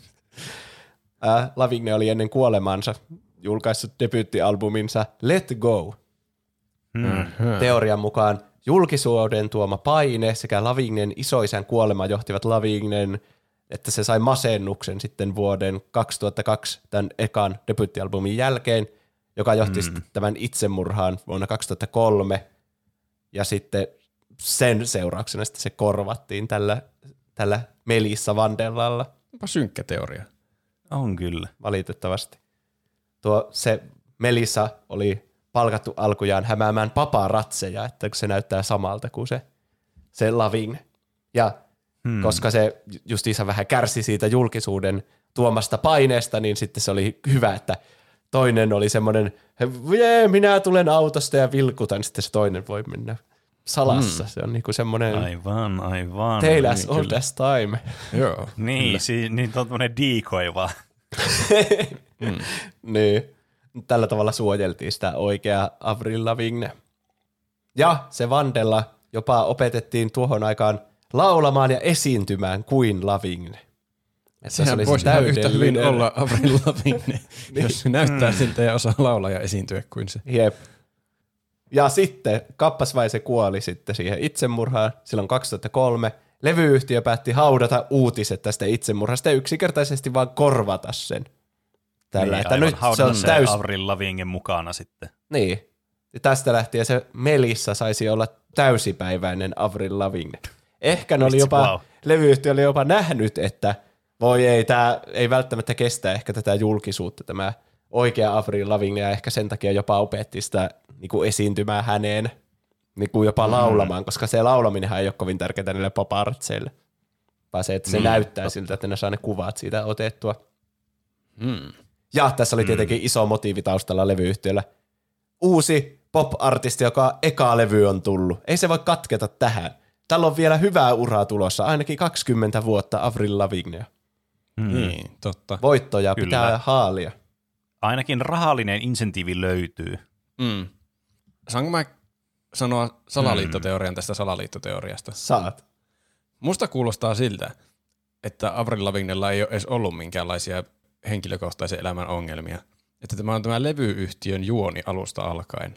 Siinä vaiheessa, kun on tajunnut, että tämä näyttelijä, joka on palkattu nyt tekemään kaikki nämä julkisuuspaparazzi-kohtaukset, että tämä näyttää Lavignelta ja osaa laulaa ja esiintyäkin nykyään kuin Lavigne. Niin sitten ne miettii, että minkä takia me maksetaan 2 Avril Lavignelle, kun me voitaisiin maksaa 1. Joten ne on sitten lavastanut tuommoisen itsemurhaspektaakkelin. Ne on vaan nyt saanut sen todella hyvin peiteltyä sillä tavalla, että se ensinnäkään ei näytä murhalta, mutta se itsemurhahommakin on jo salaliittoteoria tässä oikeassa maailmassa. Ne on saanut niin haudattua sen 2 leveliä syvemmälle. Totta. Jolloin sitten niiden pitää nyt, ne on vaan voinut tehdä siitä paljon vähemmän vaativasta ihmisestä, siitä näyttelijästä nyt uuden Avril Lavignen. Ja saa pitää suuremman osan tuotoista sitten itsellään. Niin, ja sehän ei halua paljastaa sitä, kun se ei ole Avril Lavigne alkuunkaan. Niin, se paljastaisi niin, oman huijauksensa. Niin, sehän menettäisi kaiken julkisuutensa heti. No niin, eli niin, tämä teorian mukaan sitten se Vandella on nyt se, kuka on tänä päivänä Avril Lavigne. Todisteet. Oho. Tähän pitäisi olla semmoinen, että pitäisi olla se niin Law and Order niin, äänityksen. Din, din, din. Mikä mulla ei ole oikein mitään täällä. Okei, ehkä se on parempi. Nyt en yhdistele. Mikä remix. Hirveet. No niin. Anteeksi kuuntelijat. Lavignen ulkomuoto on vaihtunut, kun verrataan kuvia ennen kuolemaa 2003 ja sen jälkeen. Muun muassa useat luomet ovat vaihtaneet paikkaa. Lisäksi hänen pukeutumistyylinsä ja käsialansa on muuttunut. No niin. Ei käsialaa voi feikata. Ei. Ensimmäisen albumin aikaan hän pukeutui enemmän punkkahtavan skeittarin tyylisesti, mutta myöhemmin enemmän kuin tavallinen pop-artisti. Ja ei siinä vielä kaikki. Virallinen Avril Lavigne nettisivusto ilmoitti silloin alkujaan, kun se perustettiin, että sen pituus on 158 senttimetriä. Mutta Googlesta kun katsoo, että minkä pituinen on Avril Lavigne, niin se on 155 senttimetriä. Minne katosi nämä 3 senttimetriä? Onko totuus se, että se on haudattuna maan alle, se oikea Avril Lavigne, 158 senttimetriä korkea? Mä yritin etsiä että noista luomista, että onko olemassa netissä joku vertailukuva, että mä niinku haluaisin nähdä ne vierekkäin ne luomet oikein, että missä ne katosi. Mutta sitten mä löysin vaan semmoisen aivan pöljä kuva. Siinä oli niinku joku sen nuoruuden kuva ja sitten nykyinen kuva. Ja siinä oli ihan tyhmiä asioita, niin kuin, katso, tuossa kuvassa, hänellä on rusketusta, tuossa, aivan kalpea iho. Sitten sille mitä, näetkö? No silmän luomethan on aivan eri väriset. Sitten oli niin kuin, sille oh my god. Sitten toisessa oli niin kuin, paita ja sitten toisessa oli vaan olkaimet. Sitten silleen, minne paita katosi? Ja sitten hiuksia silmillä, hiuksia ei silmillä. Kaikkea tommosia oli otettu siihen. Se kuulostaa ihan jo meemeiltä kyllä. Kuulostaa hyvältä kuvalta kyllä. Jep. Joten mä jätin sen tutkimukseni siihen ja uskoin sokeana, että se on ihan selvästi vaihtanut ulkomuotoa. Aivan. Mulla niin, tämmönen välihuomio, että mä veikkaan, että se oli 2003 semmoinen punkahtava skeittarityylinen, niin se saattoi liittyä vaan siihen ajan tyyliin myös. Niin, kyllä. Niin voi olla. Mutta voi olla myös, että Avril Lavigne oli punkahtava ja tämä näyttelijä oli sitten Melissa normaalimpi pop-tähti ja se ei vaan ollut tajunnut vaihtaa tyyliään siinä vaiheessa, kun se alkoi niin kuin, omaksumaan sen elämää. No niin, Lavignen toinen albumi Under My Skin sekä kappaleet My Happy Ending, Together ja The Best Years of Our Lives, sattumalta juuri ne, mitkä mä nimesin tuossa alussa, että ne on sen biisejä, sisälsivät piiloviestejä, jotka paljastavat totuuden. Ahaa. Vandella on lisännyt piiloviestit kappaleisiin purkaakseen syyllisyyden tunnetta tähän jupakkaan osallistumisesta. No niin, tämä tukee sitä teoriaa, että tässä on jotakin enemmän vilunkipeliä, että se kokee syyllisyyttä siitä, että se on niin hävitetty se Lavigne siitä tieltä pois. Niin joo, aivan. Ensinnäkin, Under My Skin, koko albumin nimi, viittaa ihan selvästi, että siinä on Avril Lavigne iho, mutta siellä alla on sitten se oikeasti niin, se Melissa, kyllä. Joka elää hänen elämäänsä. Together-biisissä se laulaa The truth comes to me and I'm living in a lie. Ei kun I'm living a lie. Mm. Mitään muuta voi tarkoittaa I'm living a lie muuta kuin että elää niin kuin jonkun toisen elämään, joka on kuollut. Niin. Ei mitään. Niin. Se on ihan selvä viittaus, että Vandella elää valheessa, että se olisi oikeasti Avril Lavigne. Mm. Sitten duetossa The Best Years of Our Lives bändin jäsen Evan Taubenfeld laulaa näin. I never thought I would lose my best friend. Kuka oli sen paras ystävä? Avril Lavigne. Ja siinähän se laulaa Avril Lavignen kanssa ihan selvästi. Vai laulaako? Mm. Kuulostaa siltä, että oikeasti hänen paras ystävänsä onkin menehtynyt. No, tämä selvästi tiesi tästä tämä Evan Taubenfeld. Se tunnisti, että tässä ei ole kyseessä enää oikea Avril Lavigne. Mm. Eikä siinä vielä kaikki. Eräässä promotionaalisessa kuvaussessiossa Lavigne oli kirjoittanut käteensä Melissa. Kirjoittanut käteensä Melissa? Joo. Sen kädessä oli tussilla kirjoitettu Melissa ja sitten näytti nyrkkiä näin. Siinä luki Melissa. Oliko se sen näyttelijän nimi? Joo. Miksi se kirjoittaisi oman nimensä käteen? Tuosta se Melissa, sen näyttelijän nimi on keksitty tähän salaliittoteoriaan. Jep, niin, kyllä. Mutta miksi se luki sen kädessä? Miksi se kirjoittaisi oman etunimensä käteen ja näyttäisi sitä paperat? Se oli vihje, että hei, se oli vähän niin kuin, että se tuntee sitä syyllisyyttä. Niin, että se haluaa oikeasti pois siitä, mutta se levyyhtiö pitää sitä siinä niin vankina. Niin, totta. Se on ripotellut näitä viestejä kaikkialle. Ja tuossa se menee jo epätoivoiseksi, että on oikeasti Melissa. Niin. Silti kukaan ei meinaa uskoa. Se paparazzi tiikoi. Se on tehnyt samanlaisia tämmöisiä vihjeitä kuin mitä Britney Spears on tehnyt silloin, että räpyytään, jos sua pidetään vankina tai jotain. Niin. Ja samaa veristä mekkoa, jos sä oot vankina. Tämä salaliittoteoria alkoi vuonna 2011 brasilialaisesta blogista nimeltä Avril está morta, eli Avril on kuollut. Mikä johti sitten, kun tämä julkaistiin, niin sitten ihmiset alkoi jakamaan lisää todistusaineistoa väitteeseen liittyen internetissä. Lavignelta on kysytty tähän teoriaan liittyen useita kertoja. Ensimmäisen kerran asiasta kysyttiin vuonna 2014 brasilialaisessa TV-ohjelmassa Panico na Band, jolloin hän sanoi, että ei ole kuullut teoriasta aiemmin ja että olen täällä Brasiliassa. Kuulostaa aika checkmate. Kuulostaa ihan näyttelijän puheelta kyllä tuommoinen. Asiasta kysyttiin myös Facebook Q&A live-striimissä vuonna 2017, jolloin Lavigne vastasi, ei, en ole kuollut, olen täällä. Vuonna 2018 radiohaastattelussa Lavigne vastasi, miksi ihmiset edes luulevat noin?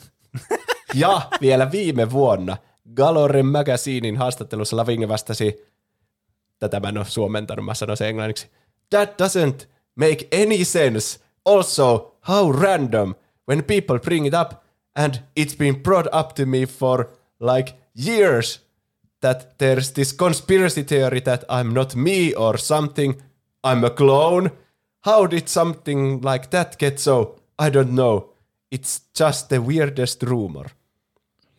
Eli näistä kaikista vastauksista voi päätellä, että se ei kertaakaan sanonut suoraan, että se on alkuperäinen Avril Lavigne ja se ei ole kuollut ikinä, vaan eikö kuulostakin vähän semmoiselta, että se ei vastannut ikinä suoraan siihen kysymykseen.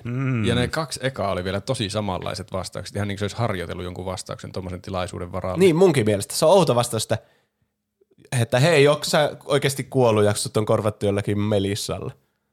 Ei, en mä selvästi ole kuollut. Tässähän mä oon. Niin, minä olen täällä. No okei. Epäilyttävää. On vai kyllä. Mitä? No, ja sit se viimeinen vielä vähän semmoinen, että se alkaa panikoimaan, että eikö nämä epäilykset ikinä niin kaikkoa, niin se yrittää heittää vähän niin väärille raiteille, että joku klooniko mukaan, ei klooneja. Että ei kukaan ala miettimään näyttelijöitä. Totta, jos ajattelee sitä tolleen, että se yrittää vaan niin hämätä, että se mukaan ei tietäisi tuota. Miten mä en ole koskaan kuullutkaan tämmöistä salaliittoteoriasta ja miksi multa kysytään aina tämmöistä asiaa ja mä oon joku klooni? Ehkä. Vaikka kukaan ei puhunut klooneista missään vaiheessa. Niin. Mikä on teidän arvio? Kuinka todennäköisesti tämä on totta? Prosentteina. Mä sanon, että tämä teoria että se on tehnyt itsemurhaa ja sitten se on niin hätäpäissä otettu se näyttelee sen korvaajaksi, niin se on 23%. Mutta loput 77% on silleen, että tämä on koko Jupakkasen levyyhtiön tuotoksia alusta asti. Niin, aivan. Mä sanoisin, että tämä vähän ontuu tämä teoria. Tässä on vähän tämmöisiä niinku, tuntuu siltä, tai siis jos tästä olisi enemmän tietoa pitäisi olla tästä itse niinku näyttelijästä, niin sitten tässä olisi niinku rakennettu paremmin tätä lorea. Mutta tässä ei oikein, tässä on vaan nimi otettu sille, että sillä oli randomisti joku kädessä luki se nimi. Niin se on vähän mun mielestä aina semmoinen, niinku, että tässä on nyt menty mistä aita on mataalia, että tässä on yritetty tehdä tämmöinen todistusaineisto tälle teorialle, vaikka se ei oikeasti niinku, ole vedenpitävä todistusaineisto. Et jos tässä olisi enemmän niinku, tuohon fanfickiin oltaisiin tehty tämä näyttelijän niinku, tausta backstorya, että silloin olisi vaikka kadonnut joku tämän niminen, joku näyttelijä alku tai jotain, niin sitten olisi semmoinen, niinku, mä sanoisin, että 100% varmuudella olisi sitten 70% tämä teoria. Mutta nyt mä sanon, että 100% varmuudella tämä teoria pitää paikkansa 15% ajasta. Okei. Pene perusteli aika hyvin. Mä jätän 2% mahdollisuuden vielä sille, että mikään tästä ei ole totta. Eli 75% jää sille levyyhtiön juonittelulle. Okei. Kuulostaa hyvältä. Levyyhtiöt juonittelee joka tapauksessa aina. Toinen teoria. Shigeru Miyamoto yritti tietoisesti tuhota Raren. Oho, tää on. Nyt ollaan kyllä jännä äärellä. On, tuli tämmönen videopeliaiheinen salaliittoteoria tänne mukaan. Joo. Rare tunnetaan ikonisista peleistään, jota se kehitti Nintendon laitteille erityisesti 90-luvulla, kuten Donkey Kong Country, GoldenEye 007 ja Banjo-Kazooie. Nintendolla ja Rarella oli tämmöinen second party-suhde. Eli Rare kehittää pelejä ja Nintendo julkaisee niitä yksinoikeudella omilla laitteillensa. Tämä suhde kuitenkin päättyi pelaajien epäonneksi vuonna 2002, kun Nintendo antoi Microsoftin napata Raren aivan nenänsä edestä. Mutta miksi? Ja oliko Shigeru Miyamoto kenties syyllinen jotenkin tähän? Oli. Salaliittoteorian mukaan Marion luoja Shigeru Miyamoto halusi Raresta eroon oman henkilökohtaisen kaunansa vuoksi yhtiötä kohtaan. No niin, eli Miyamoton ja koko Nintendon periaate on alusta asti ollut, että gameplay on tärkeämpää kuin grafiikat. Ja sehän toistuu vielä tänäkin päivänä. Nintendo ei välitä paskaa grafiikoista. Se on kyllä totta, 100% totta tällä hetkellä vielä tämä teoria. Kyllä. Eikä minkäänlaista performanssista omalla konsolillansa. Ei. Donkey Kong Countrysta tuli kuitenkin toisiksi myydyin Super Nintendo-peli heti Super Mario Worldin jälkeen. Ja se oli juurikin näiden uskomattomien grafiikoiden vuoksi, jotka muistutti jopa Nintendo 64-peliä. Melkein niin kuin olisi 3D:nä tehnyt ne kaikki hahmot ja kentät sinne. Okei. Muistatte varmaan Donkey Kong Countryn jaksosta 21. Totta kai. Siinäpä juuri. Semmoinen retrojakso 4 vuoden takaa. Vuoden 2001 kirjassaan The Ultimate History of Video Games Stephen Kent kirjoittaa Miyamoton sanoneen toukokuun 1995 Electronic Games-lehden haastattelussa näin. Donkey Kong Country proves that players will put up with mediocre gameplay as long as the art is good. Eli aikamoinen börni sinne, että sanoo tolleen jopa, että mediocre gameplay. Melko puhuu Donkey Kong Countrysta, joka on niinku... Sehän oli erittäin hyvin myös arvosteltu pelinä ja vieläkin. Mä pelasin se silloin 4 vuotta sitten nyt tästä. Niin, kyllä. Kyllähän tuo vähän tällaista kateelliseen niin kuin panehtelulta kuulostaa kyllä. Niin. Tämä heitto olisi seurausta sille, kun Super Mario World 2 Yoshi's Island, joka on siis jatko-osa sille myydyimmälle pelille Super Mario Worldille, niin sen alkuperäinen grafiikkatyyli oli hylätty, koska se ei iske niin kovaa kuin Donkey Kong Country, joka oli tullut siinä välissä sitten. Grafiikkatyyli oli hylätty. Niin, sieltä niin Nintendon toimesta, että ei kelpaa, tehkää parempi. Niin. Ahaa. Paska grafiikkatyyli. Muistatteko te, minkälainen grafiikkatyyli on sitten siinä lopullisessa Yoshi's Islandissa? Joo. Sehän on sitten taas semmoinen, siinä on niinku taas laitettu kaikki panokset peliin verrattuna siihen niinku Super Mario Worldiin, joka oli tullut silloin aikaisemmin. Ja tästä sitten niin syntyi tämä kauna tätä Rarea kohtaan, mikä sitten Miyamoton päässä nousi siihen pisteeseen, että se suunnitteli tämän iskun, jolla se lopulta kaataisi koko Rareen. Nimittäin. Näin se isku meni sitten. Rare oli alkanut vuonna 1997, eli onkohan se nyt sitten Diddy Kong Racingin jälkeen alkanut kehittämään peliä nimeltä Dinosaur Planet. Ja Dinosaur Planetin oli tarkoitus olla Nintendo 64 helmi, joka päihittäisi Ocarina of Timein sekä grafiikoilla että gameplayillä. Se hyödyntäisi expansion packia, jolla saataisiin lisää tehoja vielä tähän konsoliin. Eli siellä taas paha Rare tuolla omalla grafiikkatyylillänsä pitää päihittää näitä Miyamoton omia klassikoita. Rare oli jo valmiina esittelemään Dinosaur Planetia vuoden 2000 E3-messuilla, kun Miyamoto ehdotti, että hei, muutetaanko tämä Dinosaur Planet Star Fox-peliksi mieluummin, jotta saataisiin jatkuvuutta tälle mahtavalle Nintendolla alkaneelle antropomorfisen ketun tähdittämälle pelisarjalle. Mutta se kuulosti enemmän vaatimukselta kuin kehotukselta Miyamoto, eli ison pomon puolesta tuolta Nintendolta. Ja tarkoituksena oli vaan sabotoida tämä koko Rare. Ja koska bändi sitten joutui sitä alkaa muokkaamaan, että no perhana kai sitten tästä Dinosaur Planetista meidän intohimo-projektista tulee Star Fox-peli nyt sitten. Niin peli viivästyi vielä pari vuotta, kuin Star Citizen konsanaan vuodelle 2002. Paljon Raren tekemää työtä meni hukkaan, ja peliin lisättiin väkisin niitä Star Fox-hahmoja ja sitten niitä kohtia myös sieltä ammuskelusta. Tästä pelistä mä oon kuullut paljon, että just ne avaruusampumiskohat kuulostaa ihan päälle liimatulta, ja tästä piti ihan selvästi tulla jonkinlainen tämmöinen kolmannen persoonan semmoinen seikkailupeli enemmän. Ja tämän seurauksena, sitten tämän koko farsin seurauksena, silloin 2002 Microsoft sitten osti Raren, eikä Nintendolla ollut mitään kiinnostusta sanoa asiaan vastaan, vaikka omisti 49% Raren osakkeista ja oli työskennellyt koko 90-luvun ja 2000-luvun alulle asti ton yrityksen kanssa. Noin, siis niin helposti kun ne luovuttiin Raren kanssa, että yksi peli oli, siinä oli vähän outoja ominaisuuksia siihen muun peliin nähden, niin sitten, että myydään koko lafka pois. Eikö kuulostakin epäilyttävältä? Aivan no, niin kuin jollakin tärkeällä Nintendo isolla kiholla olisi kaunoja tätä Rarea vastaan. Voiko se yksistään päättää, että okei, saatte Raren, olkaa hyvä. Se niin että mä teoria väittää.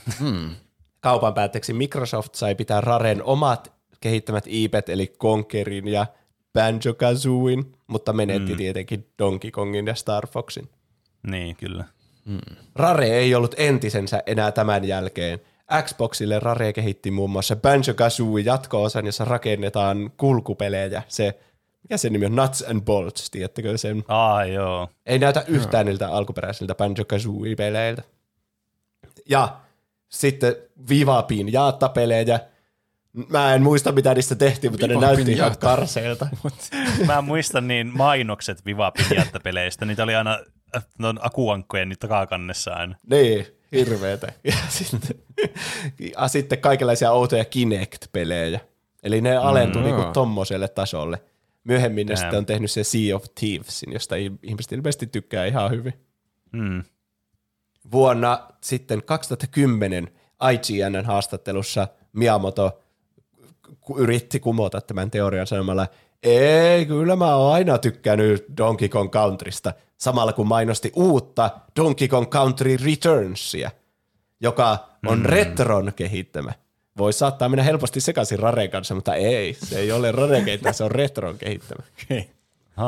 Eli kuulostaa siltä, että Miyamotolla oli kaunoja tätä Rarea kohtaan ja se sai vihdoin tuhottua sen, kun se alennettiin Kinect-pelien kehittäjäksi.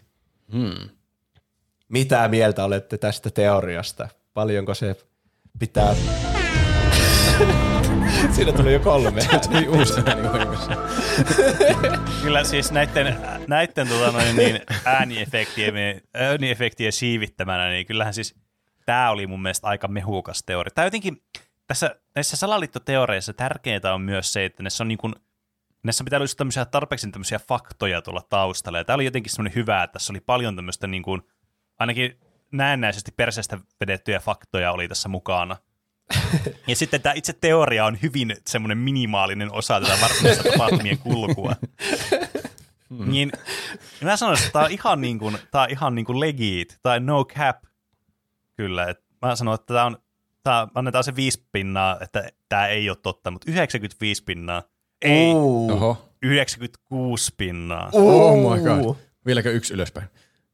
Ei. Joo. Viimeinen tarjous 96%. 64 olisi ollut ehkä parempi prosenttimäärä sille meemiydeltään. Niin, totta. Mutta Pene mielestä tämä on melkein varmaa. Kyllä, tämä oli mun mielestä todella hyvää teoria. Mä en ole ihan yhtä vakuuttunut tästä. Koska... Siinä ei ollut kuolleita ruumiita eikä murhia, niin sä et ole vakuuttunut. Minusta toisen elämän omaksumista täydellistä. Niin. Ei ollut mun mieliaiheita elämästä. Mä en jotenkin... Näet Miyamotolla niin suurta motiivia hankkiutua eroon siitä Rareista pelkästään sen takia, että siihen Yoshi's Islandiin tuli paremmat grafiikat. Mun mielestä se on vaan hyvä asia, että siitä pelistä tuli lopulta paremman näköinen. En mä usko, että se huonontui millään tasolla. Hmm. Joten mä väitän, mä käytän nyt 64 taktiikkaa. Tää on 64% epätosi salaliittoteoria. Hmm. Eli vaan... Se loppuosa. Niin, 100 miinus sen verran. 36% totta. Oho. Jaa, tämä jakoi teidän mielipiteet kyllä nyt. Mm. Munkin mielestä tämä on aika hyvä teoria, vaikka se on hassua, että tuommoinen niin legendaarinen pelikehittäjä on hirveän pikkumainen jostakin grafiikkakommentista. Että se oikein. Niin. Mutta se on outoa, ettei Nintendo ikinä ostanut Rarea. Eikö teidän mielestä, kun se tuntuu niin semmoiselta Nintendo-studiolta? Siis jos te mietitte jotain niitä Donkey Kong Country-pelejä, niin nehän on ihan niin kuin Nintendon pelejä. Mm. Siis toi on kyllä kieltämättä, niin kuin, tuossa on paljon semmoisia niin kuitenkin tälleen niin kuin jälkeenpäin, kun pohtii sille, että no miksi ne teki tälleen, että eihän tuossa ollut järkeä. Tai siis tässä oli semmoinen tosi iso potentiaali oli, joka niin kuin jätettiin käyttämättä täysin. Niin, jep. Mm. Eli jotain hämärää tässä on. Tässä on jotain hämärää. Kyllä sillä jotain hämärää ehkä on, mutta mä en suoraan usko ainakaan tuohon Miyamoton suoraan osallisuuteen. No niin, mutta siirrytään seuraavaan ja viimeiseen teoriaan. Vuosia 614-911 ei koskaan tapahtunut. Oota, mitä sano uudestaan ne vuodet? 614-911, eli 297 vuotta siitä keskiajasta. Niitä ei ole ikinä tapahtunutkaan. Okei. Tämä vaatii kyllä nyt vähän selitystä. Siis ensinnäkin sen verran, että mitä siellä on niin oikeasti tapahtunut. Mun päässä niitä ei ole ikinä tapahtunut. Mitä yhtään niitä ajasta mitään. Tämän niin, historiallisen teorian kehitti saksalainen Heribert Illig. Ja se julkaistiin ensimmäisen kerran vuonna 1991. Ja se on paljon kirjoittanut muutakin kirjallisuutta tähän teoriaan liittyen. Okay. Enimmäkseen kaikki lähteet oli saksaksi, joten mä hyödynsin paljon tässä Wikipediaa. Aivan. Joka oli kirjoitettu englanniksi. Eli, nyt olkaa tarkkana. Teorian mukaan pyhän saksalais-roomalaisen keisarikunnan keisari Otto III, paavi Sylvester II ja Bysantin keisari Konstantinos VII kehittivät salaliiton luodakseen tuntemamme Jeesuksen syntymästä alkavan Anno Dominisen ajanlaskutavan jälkikäteen siirtääkseen itsensä erityiseen vuoteen 1000 jälkeen Kristuksen ja kirjoittaakseen historian uudelleen niin, että Otto kolmannella olisi laillinen oikeus pyhän saksalais-roomalaisen keisarikunnan hallitsijana. Siinä oli monta sanaa peräkkäin. Tässä on kyllä... Niin kuin, tässä on paljon pureskeltavaa kyllä. Eli toisin sanoen, oli suunnilleen joku vuosi 703. Mm. Ja sitten ne päätti, että eikö olisi parempi, että nyt olisi vuosi 1000, niin me voidaan juhlistaa Jeesuksen 1000-vuotissynttäreitä. Ja sitten muita noita etuja, niin kuin muun muassa, että ne tekee sen sille laillisen oikeuden sille keisari Otto III. Niin. Niin, että ne voi kirjoittaa 300 vuotta historiaa hatusta ja sitten uskotella sille kansalle. Koska eihän niillä ole mitään, niin kuin, miettikää joku vuosi 700, niin kuinka pihalla kaikki ihmiset on ja kuinka sokkeasti ne luottaa katoliseen kirkkoon esimerkiksi. Tai keisariin. Niin, tietääkö ne mikä vuosi on menossa? No sitä minä. Laskettiinko silloin, millä tavalla silloin laskettiin vuosia? Kyllähän selvästi nuo ylimystä tietää mikä vuosi on menossa, kun ne voi kehittää tuommoisen suunnitelman. Sitä ei kommunikoida mitenkään selvästi sinne niinkö kansalaisille. Tai sitten ne on vaan sillä, että hups, meillä oli jo laskuvirhe sattunut täällä koko ajanlaskun ajan. Nyt me tajuttiin, että on oikeasti vuosi 1000. Miten ne toteuttaa tämmöisen huijauksen? No, siis sen mä kyllä ymmärrän, että tuohon aikaan niin kuin varmastikaan niin kuin tavalliset tallaajat, ei niillä ollut mitään käsitystä mikä vuosi oli, tai niitä ei kiinnostanut yhtään, että mones vuosi on menossa niin tämmöisellä laskentakaavalla. Että oli varmasti pelkästään noiden ylimistöjen niin kuin juttu ja sen oppineiden juttu. Joskin sekään ei välttämättä ollut vielä semmoista niin kuin tietoa, mikä olisi aivan täysin vedenpitävää. Niin. Että mä voisin kuvitella, että toi voisi mennä läpi semmoisessa pienessä piirissä, mutta ongelmaksi muodostuu sitten, jos pitää niinku isompi tavallaan niinku väestö sitten jotenkin saada uskoteltua tähän. Tämähän onnistui tietenkin sillä tavalla, että ne väärensi ja muokkasi näitä dokumentteja ja muuta fyysistä todistusaineistoa, mitä oli olemassa. Ja. Tarkoituksella väärin tulkitsi niitä kirjoituksia ja sitten siinä oli joku... Mitenhän se meni ikään? Jossakin niinku, kun kirkossa jotenkin otettiin niitä tekstejä ja silleen niinku, ne papit kävi niitä silleen systemaattisesti läpi, niinku, tiedätkö, kirjoitti niitä puhtaaksi tai muuta. Joku 300 vuotta vanha teksti, niinku silloin vuonna 700 tyyli. Niin. Ja sitten sun pitää vähän niinku, mä ymmärtäisin, että ne vähän niinku joutuu uusimaan sitä silleen kopioimaan vähän niinku sitä tekstiä. Että se säilyy niin kuin se teksti olemassa. Niin sitten ne on vaan siinä yhteydessä tämän Paavin käskystä silleen, että siirtäkää vähän niitä vuosilukuja. Sillä tavalla, että me saan täytettyä tämä aukko tästä. Niin kuin tämä 300 vuotta, joka me ollaan keksitty. Tuo vaikuttaa jotenkin haastavalta asialta koordinoida. Niin. Se on vaikea sanoa, minkälainen mittakaava niin kirjoitulla tekstillä on tuohon aikaan edes ollut, että paljonko siihen tarvitsisi porukkaa tuommoisen asian toteuttamiseen. Mutta että saisi sen niinkö, eihän ne voi itse kolmestaan siellä kirjoittaa niitä kaikkia tekstejä puhtoiksi, että niitä pitää kertoa tämä juoni nyt sitten sinne alaspäinkin kaikille niille, jotka kirjoittaa niitä tekstejä. Niin. Ja sitten niitä pitää saa kerrottua se täysin sama tarina niin, että ne kirjoittaa täysin samat vuosiluvut kaikkiin teksteihin ja myös se keksitty 300 vuoden pätkä, mihin pitää kirjoittaa ne tapahtumat. Kyllä. Niin. Mä sanoisin, että tässä niin kun tosi iso ongelma on se, että okei, toki niin kun, siis tuommoinen ajanlasku, niin kuin vaikka vuodet, kun puhutaan, niin että mistä aloitetaan vuosien laskeminen. Tuohan on ihan niin kuin päästä keksittyä, niin kuin tässäkin huomataan, että siitä, että Jeesuksen synttärit. Että niin kuin, okei, siisti juttu, mutta no, whatever. Niin, mutta eihän se pidä paikkaansa kaikkialla maailmassa, niin kuin vaikka jossain Aasiassa tai jossain vaikka, mitä sitten vaikka jotkut maijat jossain, niin Amerikassa, Etelä-Amerikassa.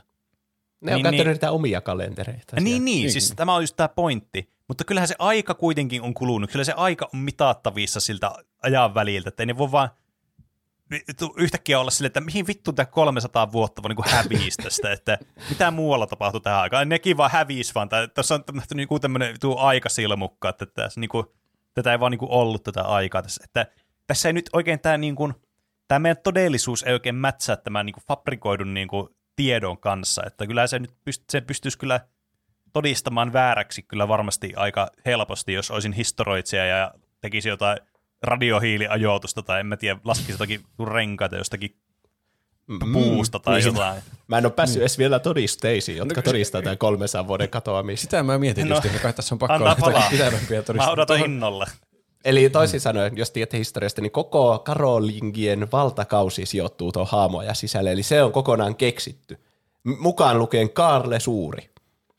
Kaarle Suuri on keksitty hahmo tuo katolisen kirkon ja Rooman keisari Otto III toimesta. Okay, se voisi aivan hyvin olla fanfikki ollut, mitä on tehnyt.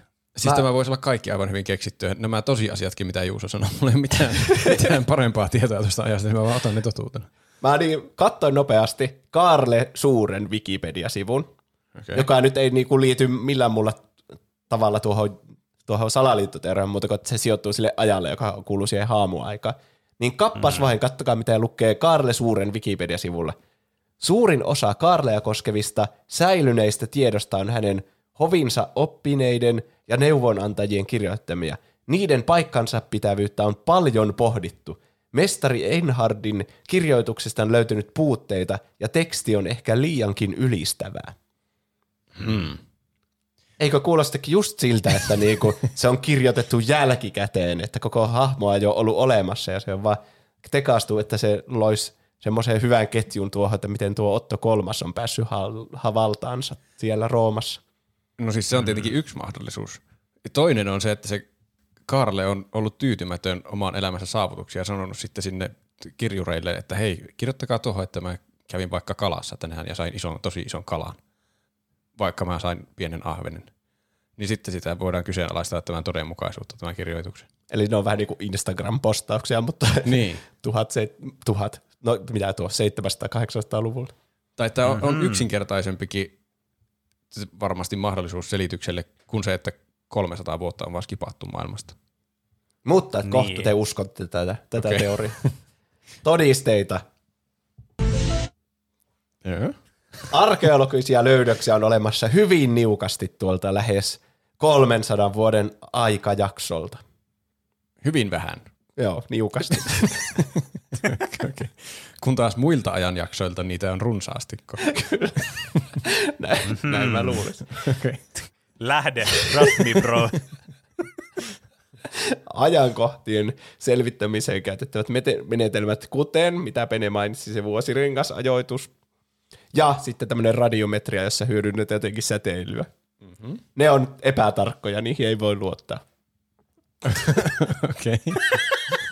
Tämä on just sellainen, että kun Wikipediassa lukee sitä luetusta, se lukee silleen kursivoidulla semmoinen lähde, kysymysmerkki. Niin. Tämän teorian todiste on, että kaikki tieteelliset metodit, millä se voisi disprovata, on epäluotettavia. Keskiaikaa tutkivat historioitsijat luottavat liikaa kirjoitettuihin lähteisiin. Ketkä luottaa mitä? Keskiaikaa tutkivat historioitsijat luottavat liikaa kirjoitettuihin lähteisiin. Okei. Okay. Ja kuten me nyt olemme oppineet, niin ne kaikki niin dokumentit ja kirjoitetut lähteet on tekaistuja jälkikäteen. Niin kai. No niin, nyt tätä tajuna. Romaaninen arkkitehtuuri oli aivan liian yleistä Länsi-Euroopassa 900-luvulla, mikä viittaa siihen, että antiikin Rooman ajasta ei voinut olla niin kauan kuin luultiin. Se oli ennemminkin vähemmän aikaa, jopa 300 vuotta aiemmin kuin mitä siinä mukaan olisi se väli. Tuo meni mun käsityskyvyn yli. Mitä? No kun se oli se antiikin Rooma ja sitten se oli kaatunut silloin joskus 480 vuonna tyyli. Okei. Okay. Mutta sitten sen jälkeen tapahtui tämä haamuaika, tämä 614–911. Okei. Okay. Mutta sitten silloin 900-luvulla oli vielä hirveänä tätä Rooman niinku arkkitehtuuria käytössä siellä Länsi-Euroopassa. Eli vaikuttaisi todennäköisemmältä, että sitä aikaväliä ei ollut. Niin sitten siinä olisi lyhyempi aika, jolloin se olisi selvästi yleisempää se arkkitehtuuri. Okei. Okay. Siis, tässä mua niinku hitsaa tässä teoriassa se, että miten sitten semmoiset, jos me käytetään tätä kalenteria niinku nyt silleen niinku maailmanlaajuisesti jossain niinku Afrikassa ja vaikka Aasiassa, ja niinku laitetaan niille semmoisia aika semmoisia niinku pinnejä, että no niin, tällöin on tapahtunut tämmöinen asia. Tällöin on tapahtunut tämmöinen asia niin kuin muista kulttuureista, jotka ei käytä tätä samaa kalenteria. Niin miten nämä niin kuin aikajanat niin kuin yhdistyy? Eihän näissä muissa paikoissa voi mennä se 300 vuotta, ja sitten täällä Euroopassa jostain syystä ei mene 300 vuotta. Et miten nämä niin kuin muut aikajanat niin kuin mätsää tähän? Ei tässä kannata miettiä muuta kuin tätä Eurooppaa pelkästään. Aivan. Niillä ei ollut Jeesuksen voimaa tai jotain. Mutta nyt olkaa tarkkana. Noniin. Tässä on erittäin tukeva peruste tälle teorian oikeellisuudelle. Okay. Eli gregoriaaninen kalenteri otettiin käyttöön vuonna 1582. Uh-huh. Ja juliaanisen kalenterin, joka oli se aiempi kalenteri, mikä oli käytössä, ja uuden gregoriaanisen kalenterin välillä olisi laskennallisesti pitänyt olla siitä, että kun se otettiin käyttöön, muistaakseni olisiko ollut 52 ennen Kristusta tai jotain sitä luokkaa, niin laskennallisesti näillä kalentereilla olisi pitänyt olla 13 päivän ero, jos laskee sen aikavälin. Mä selitän kohta, miten ne kalenterit toimii. Okay. Kuitenkin Paavi Gregorius XIII tai sen sille työskentelevät astronomit ja matemaatikot totesivat, että tätä pitää siirtää 10 päivällä tätä kalenteria, millä sitten mentiin, että siirrettiin sitä kalenteria 10 päivää eteenpäin. Eli vähän niin kuin kun me siirretään kelloja, mutta ne siirsi 10 päivää eteenpäin siinä hetkessä, kun ne siirtyi tuohon gregoriaaniseen kalenteriin. Mm-hmm. Ja tästä nyt, että miksi siinä siirrettiin niinku päiviä, miksi niitä siirrettiin 10 eikä 13, niin tästä herännyt tämä kysymys, mikä on saanut tämän koko Heribert Illigin tutkimaan tätä koko asiaa. Okei. Okay. Juliaanisessa kalenterissa on 365 päivää, mutta karkauspäivä on joka 4. vuosi. Eli se laskee niinku 365,25 päivää. Mm-hmm. Joo. Se kuulostaa vähän siltä, mikä kalenteri on meillä käytössä. No, kuulostaa kyllä vähän siltä, joo. Mutta meillä ei ole juliaaninen kalenteri käytössä. Meillä on gregoriaaninen kalenteri käytössä, johon mä just sanoin, että me siirryttiin siihen. Ettekö te kuunnellut? Joo. Gregoriaanisessa kalenterissa karkauspäivä jätetään pois 100 jaollisilla vuosilla, jotka ei ole jaollisia 400. Mitä? Tämä on ihan totta. Uskokaa. Okay. Eli vuonna 1900, vaikka se oli karkausvuosi, niin silloin ei ollut karkauspäivää. Okei. Okay. Muuten on joka 4. vuosi. Sitten tuli vuosi 2000, mitä me nyt eletään.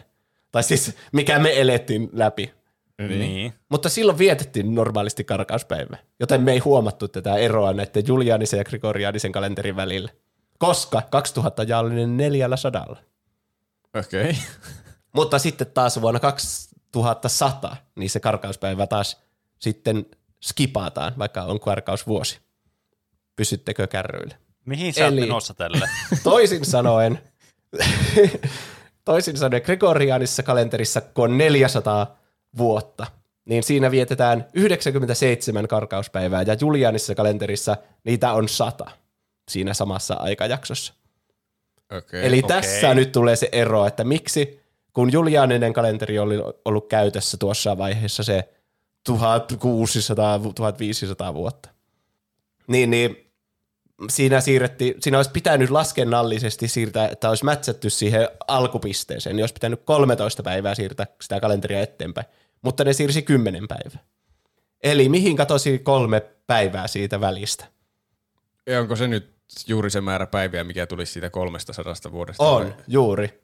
Eli mihin katosi nämä 300 vuotta, eli 3 päivää, että mätsättiin niin kuin ne kalenterit toisiinsa, niin se selittyy ainoastaan sillä, että jossakin vaiheessa tämän juliaanisen kalenterin käytössä olemista, niin jossakin vaiheessa on ollut 300 vuotta, mitä ei ole ikinä tapahtunutkaan.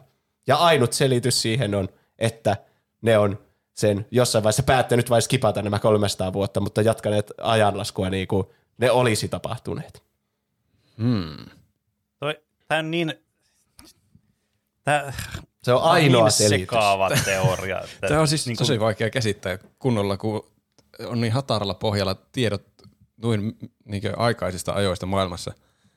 Mutta mä mietin, että onko tuon oikeastaan ainut semmoinen todiste, mikä millään tavalla voisi tukea tuota teoriaa.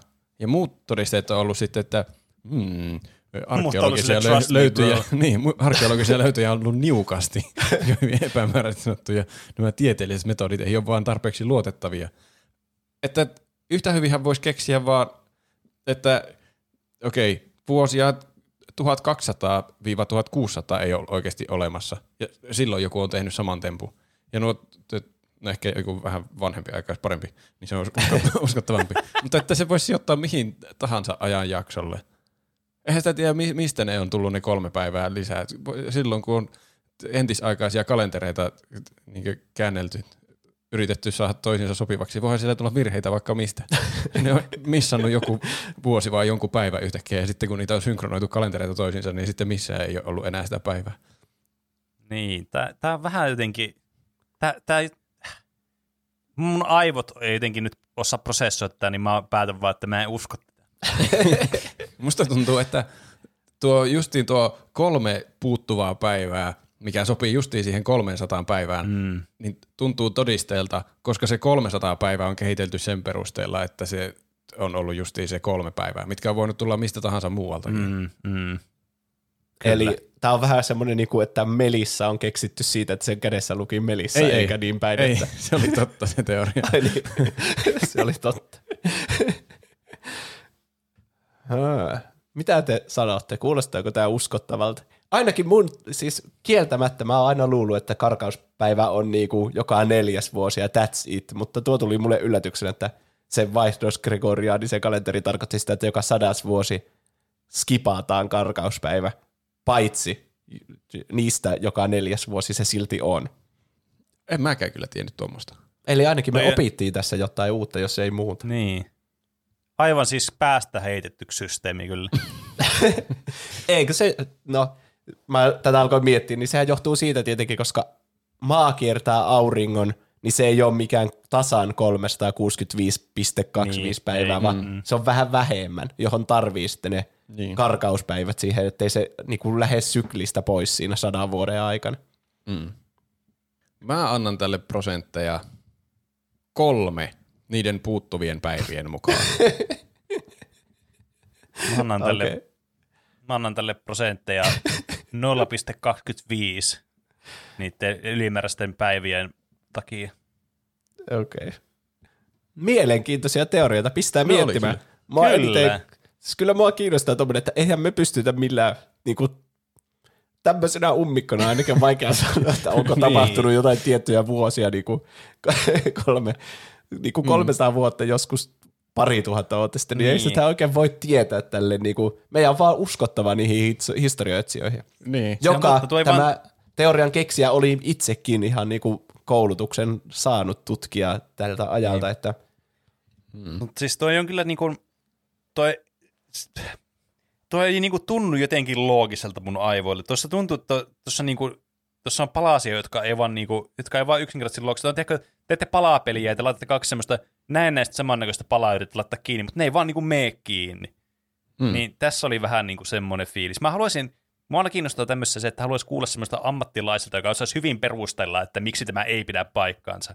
Kun tämä tuntuu siltä, että tämä ei voi mitenkään loogisesti pitää paikkaansa, mutta mä en osaa perustella sitä niin kuin vedenpitävästi, että mä voisin olla silleen, tämä on ihan selvää ja tämän takia miksi. Tai kyllä te ymmärrätte, mitä mä en takaa. Mun aivot ei toimi. No siis iso pointti, mitä ne muut historiat, jotka kumoaa tämän teorian, ne on just se, että muualla maailmassakin on tapahtunut asioita kuin tuolla Välimeren alueella, että miksei niitä huomioida mitenkään tällä teorialla. Että mitä siellä on tapahtunut 300 vuoden aikana, että kyllähän... Nekin on fabrikoitua.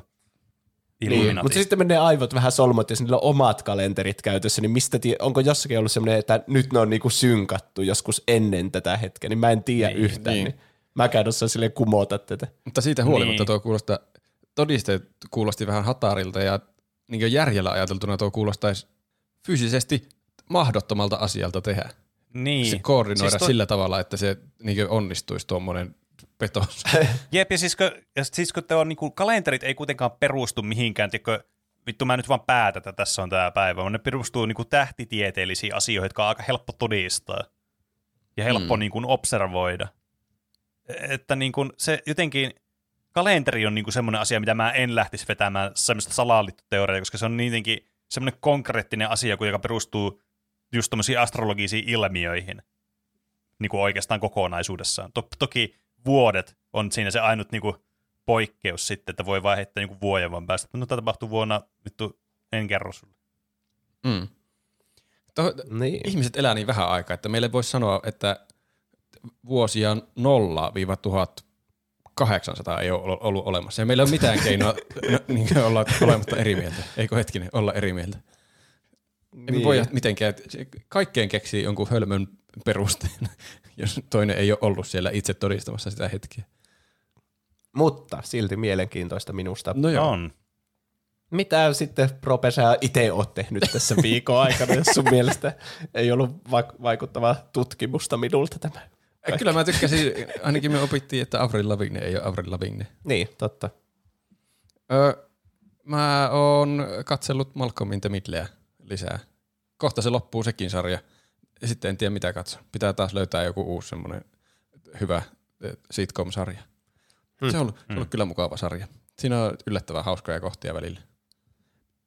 Hauskempia kuin mitä mä muistin siitä sarjasta. Myös mä oon pelannut vihdoin lisää Breath of the Wildia. Ai vitsit. Aiotko päästä sen läpi ennen Tears of the Kingdomia? Kyllä se on mulla ollut tavoitteena. Toivottavasti pääsen. Mutta mä en siihen. Kovin nopeasti sitä ei kyllä vetänyt vielä. Mulla tulee paljon seikkailtua siellä ympäriinsä. Mä löysin ensimmäisen semmoisen hullun jättimäisen koneen, semmoisen beastin. Nice. Mä en vielä uskaltanut oikein tehdä sille, mitä mä oikein tiedän, mitä sille pitäisi tehdä. Se näytti pelottavalta. Niin sitten mulla on vielä karttaa tutkimatta, niin mä haluaisin avata niitä torneja, että mä tiedän mihin mennä. Mm. Se on mulla nyt sitten ollut agendalla. Se on aika hyvä semmoinen niinku ihan konkreettinen asia, mitä tehdä. Mm. Me hakkaa se kepakolla, se Divine Beast. Kepakolla? Niin. Joo. Semmoisella tree branchilla. No mäpä koitan. Mitä Pene on tehnyt? No, mitäs tässä? Ihan normaalia. Pelaan nyt Dead Cellsia. Golf with your friendsia tuli taas pelattua. Ai itse, se on kyllä aina mukavaa kavertin kanssa, kun sitä pääsee pelaamaan. Ja sitten Valheimia. Tämmöisiä ihan perusjuttuja vaan. Mitä nyt tulee tehtyä. Striimannut kans tällä viikolla. Mä oon nyt aika aktiivisesti yrittänyt striimata. Se on oikein mukavaa hommaa ollut. Seuraavaa kertaa odotellessa. Kyllä se pikkuhiljaa alkaa se Dark Souls 2 menemään läpi, että sitten pääsee seuraavan pelin pariin. Alkanut vähän houkuttelemaan Dark Souls 3, kun mä en ole pelannut sitä niin pitkään aikaa. Mutta katsotaan nyt, että mitä sitä keksitään tässä sitten seuraavien tulevien kuukausien, viikkojen tai kuukausien aikana. Mitäs Juuso? Mä oon vähän vaihellut eri pelien välillä. Jotenkin God of War on niin intensiivistä, että haluaa välillä pelata jotain muutakin. Mä PlayStation Plusasta alkoin pelaamaan Hollow Knightia. Mä oon pelannut sitä jonkin matkaa. Ensimmäisen bossin pääsin juuri viimeksi läpi siinä, kun pelasin. Nice. Se on kyllä kivaa. Semmoista todella vapaamuotoista sitä kartan avaamista ja tutkimista. Ja ei ole mitään tarinaa oikeastaan, että ne hahmot vaan kertoo jotain asioita ja sitten sä et vastaa niille mitään. Ja, uskon sinua. Kyllä. Ja mitään ei ole hirveän pakko tehdä siinä. Ei tarvitse edes ostaa niinku mitään, niitä kartan markkereita tai muuta. Jos sä haluat jättää ne ostamatta, niin älähän sitten osta niitä. Ja samat varmaan koskee kaikkia aseita ja muita. En ole sen pitemmälle päässyt vielä. Tunnelmallinen kuin mikä. Kyllä. Ja sitten Final Fantasy 7 remake, ja sitäkin on mä vähän vuorotellut siinä samalla. Mä pelaan nyt sitä hardilla. Olen mä aloittanut sen jo ajat sitten, mutta ehkä mä pääsen sen vielä hardilla toisen kerran läpi, ennen kuin siitä tulee se jatko-osa, se Rebirth vai mikä sen nimi oli. Ja sitten pari jaksoa on kattonut The Last of Us-sarjaa. Joo, sitä mäkin kattonut. Niin joo. Se on aivan sikaa hyvä kyllä. Se on ollut kyllä hyvä. Se on tosi hyvin tehty. Ne Infected on niin kuumottavia. Ne on pahempia kuin siinä pelissä. Se on vielä semmoisessa vaiheessa se sarja, että mä oon pelannut niin siihen asti sitä peliä.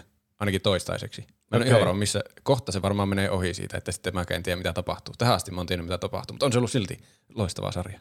Joo. Tuskin maltan odottaa seuraavaa jaksoa. Huomenna taitaa tulla seuraava jakso. Jep, tai tänne. Tuleeko se siinä yöslotissa vähän niin kuin Game of Thrones tuli? Ehkä. En ole kyllä ihan varma. Mä oon jotenkin ajatellut, että maanantai sinne tulee. Niin. Mutta joo, siis ne on sopivasti lisännyt niitä juttuja, mitä ei ole peleissä. Mä tykkään paljon niistä ennen Outbreakia tapahtuvista asioista muun muassa. Mitä siinä on pikkusen näytetty.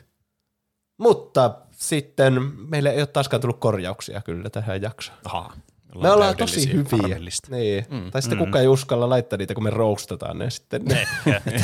Ehkä sinut pitäisi korjata. Mutta joka tapauksessa meille voi lähettää kysymyksiä, kommentteja, viestejä, aiheehdotuksia, meemejä. Ihan mitä haluaa meidän lukeva. Niitä faktaankorjauksia tosiaan voi lähettää kanssa. Mm-hmm. Meidät tavoittaa Instagramista ja Twitteristä nimellä Tupla hyppy. Sekä sähköpostiosoitteesta, joka on podcast@tuplahyppy.fi. Ja tosiaan, jos mä en muista lukea sähköpostia joka viikko, niin älkää peljätkö, koska mä luen sitten seuraavalla viikolla. Esimerkiksi Helena oli laittanut sähköpostilla meille. Tervehdys. Vuodet vierii, ikä karttuu, mutta tuplahyppy vaan porskuttaa yhtä ilahduttavana kuin aina. Iso kiitos siis huippupodcastista, joka piristää työmatkojen ja tiskivuorten harmaata arkea. Lopetin viimein monta kuukautta turhaan tiliä tyhjentäneen HBO-tilauksen ja päätin siirtää sen rahan sisältöön, jota oikeasti viikoittain kulutan, eli tuplahypyn Patreoniin. Oi, oho, ajattelin kiitos. Tämän kadehditun tuottajan tittelin kunniaksi lähettää aiheehdotuksen. Multa oli jostain syystä jäänyt se GameStop-jakso kuuntelematta, joka inspiroikin sitten ehdottamaan päivitystä GameStop-gateen. Esim. Kuka menetti rahansa ja kuka voitti, muuttiko tempaus mitään, vaikka käviikö samoin kuin kaikille ennustuksille siitä, miten korona saa meidät lopettamaan ulkomaanmatkailun ja arvostamaan läheisiämme enemmän. Ja B, että Roope pelaisi vihdoin Red Dead Redemption 2 ja tekisi aiheen tuosta minun kaikkien aikojen lempipelistäni. Kiitos vielä Suomen parhaasta musiikkipodcastista ja upeaa alkanutta vuotta koko triolle. Kiitos samoin. Kiitos. Siinä oli paljon kehuja. Kiitoksia paljon. Kyllä, jep. Siinä oli. Joo, se siinä oli kyllä. Vielä tämmöinen ilmainen Patreon-mainoskin tuli samassa. Niin. Nyt justiin mainostettiin sitä Last of Usia, mikä on siellä HBO:lla. Mahtava sarja. Niin. Nyt Helena on justiin siirtänyt rahansa meidän Patreoniin, eikä näe sitä sarjaa sieltä. Niin, katuu sitä tälläkin hetkellä. Kyllä. No ei, kyllä Patreonistakin löytyy materiaalia, joka on kaikki kuuntelemisen arvoista. Kyllä. On kyllä. Mä sanon sitä parempaa kuin Last of Us, se on meidän materiaali. Ehdottomasti. On paljon parempaa kuin Last of Us. Ei me ikinä, nuo mitä asiat me kehutaan, niin ei me ikinä usko, että ne oikeasti parempia kuin meidän podcastiin liittyvät sisällöt. No joo, GameStop. En mä tiedä, onko siinä semmoista räjähtävää loppuhuipennusta mitään tapahtunut, että pitää voi sitä tutkia tietenkin enemmänkin. Mun mielestä se oli vaan, että ne kaikki menetti rahansa, jotka lähti siihen meemiin mukaan ja piti siinä niinku hold. Siis mä näin ihmisiä, jotka menetti niinku miljoonia. En mä tiedä, miten niillä oli. Niin, ne oli laittanut vaikka 10 000 silloin, kun se oli se räjähtämässä se rakettiaika ja sitten holdannut johonkin miljooniin, mutta sitten ne vaan piti ja sitten ne meni taas sinne alas takaisin. Että. Ja sehän oli just se, että ne ei halunnut, se oli vähän niin kuin enemmän semmoinen taistelu niitä pankkeja vastaan. Niin, että jos ottaa rahat pois sieltä, niin sitten pienet ihmiset häviää. Niin, koska ne oli sortannut sitä hirveästi. Niin. Ja sitten niin, kyllä mä uskon, että siellä yksittäisiä ihmisiä ratsasti sillä rakettimeiningillä ja sitten piti miljoonia siitä, mutta mä veikkaan, että joutuiko kukaan vankilaan, en tiedä. Pitää varmasti googlata. Mitä, onko Roope pelannut RDR2? Se on niitä ikuisuuspelejä, mikä on aina pelilistalla, mutta se on niin haastavaa aloittaa taas uudestaan, kun ei muista mitään siitä, niin se pitäisi aloittaa alusta. Ja taas lumikenttään, ei. Mutta siis tästä on se tallennus just sen lumikentän jälkeen, kun vaan aloittaisi. Niin. Se on kyllä semmoinen peli, minkä mä oon vielä siinä uskossa, että mä joskus pelaan sen, koska se oli sen verran mukava silloin, kun mä pelasin sitä johonkin asti. Mä haluaisin pelata sen ehdottomasti. En tiedä yhtään vaan milloin. Nyt pitää pelata se potvi ensiksi ainakin. Kyllä. Ja pelit, niitä vaan tulee lisää ja ne on vaan isompia ja isompia kuin aikaisemmat. Ihan mahdotonta riittää aika kaikille peleille, hui. Dyrenait laittaa paskin peli, johon olet investoinut niin paljon aikaa ja kenties rahaa, ettei keskenkään viitsinyt jättää. Se oli niinku aiheehdotus, mutta tuleeko teillä heti mieleen mitään mahtavia? Ehkä siis niinku lennosta ei tule mieleen semmoista, mikä olisi niinku ihan pitänyt niinku, tiedätkö, silleen nielemällä niellä läpi. Mulla on ainakin semmoinen itsellä, että jos mä en tykkää sitä pelistä, niin mä vaan pelaa sitä. That's it. Aika harvaa peliä niinku pakottaa pelaamaan. Joo, niinpä. Ainakaan mitenkään merkittäviä määriä rahaa ja kaikkea. Niin. Eikä äkkiseltä tule mieleen mitään, että olisi pakolla vetänyt peliä läpi. Kyllä mä silloin Drophy-aikaan niin ehkä hinkutin vähän liian kovaa Batman Arkham Knightin kaikki DLC-stäkin Drophyt, että ne välttämättä ei ole niinku sitä pristiiniä kontenttia, mitä siinä se muu peli on. Että. Mutta oli se, siinä oli oma hauskuutensa siinä itse Drophyön jahtaamisessa. Mm. Ja sitten tosiaan kaikki jotkut GTA-tten ramppien vetämiset, niin en mä tiedä, onko ne niinku itsessään hauskoja, mutta onhan sitten niinku Drophyjen kerääminen vähän niinku metapeli itsessäänkin, niin en kadu mitään. Ja kaikenlaisia aihe-ehdotuksia meille on tullut. Muun muassa Shutter Islandian toivottu, Hulikopteri toivo, parhaat alkuintrot peleistä ja sarjoista ja kaikesta elokuvista muista. Mitä muuta? Matkus toivo, Everything Everywhere All at Once. Crowbar toivo, Harry Potter parhausjärjestystä ja kaikenlaisia aihe-ehdotuksia meille tulee. Ne laitetaan ylös ja listataan ja sitten mietitään niitä. Vaikka tämä salaliittoaihe, niin bongasin tuolta Discordista tämän aihe-ehdotuksen. Se oli tullut Styrreltä tai Stygiltä, vai mikähän se nimi on siellä Discordissa. En muista kyllä, mikä siellä alusta. Että lisää salaliittoteorioita, ja nyt niitä tuli. Niitä ja Star Citizeniäkin oli toivottu meiltä. Sekinhän oli tullut aika vasta jopa muistaakseni aihe-ehdotuksen. Niinkö? Se mä on sitten niin kuin alitajuntaisesti ottanut sen takia vaiheeksi. Jep. Ja meitä voi tukea Patreonissa tosiaan. Meitä voi tukea Patreonissa. Meidät löytää Patreonissa osoitteesta patreon.com/tuplahyppy, johon meille voi laittaa haluamansa summan rahaa, jos tuntee tarvitsevansa laittaa meille rahaa. Me olemme siitä erittäin kiitollisia. Ei ole pakko. Kyllä. Podcastia saa kuunnella laittamattakin rahaa, mutta jos laittaa euron tai siitä mitään enempää, niin siellä on kaikki meidän mainokset arkistoitu ja meidän testinauhoituksia, missä me puhutaan mitä tahansa. Ja jos haluaa laittaa 10 euroa tai enemmän, niin saa olla virallisesti meidän arvostettu tuottaja, mikä tarkoittaa sitä, että tässä aina jakson lopussa teidän nimimerkkinne luetaan ääneen erikoiskiitoksena. Joten täältä tulee tämän viikon tuottajat.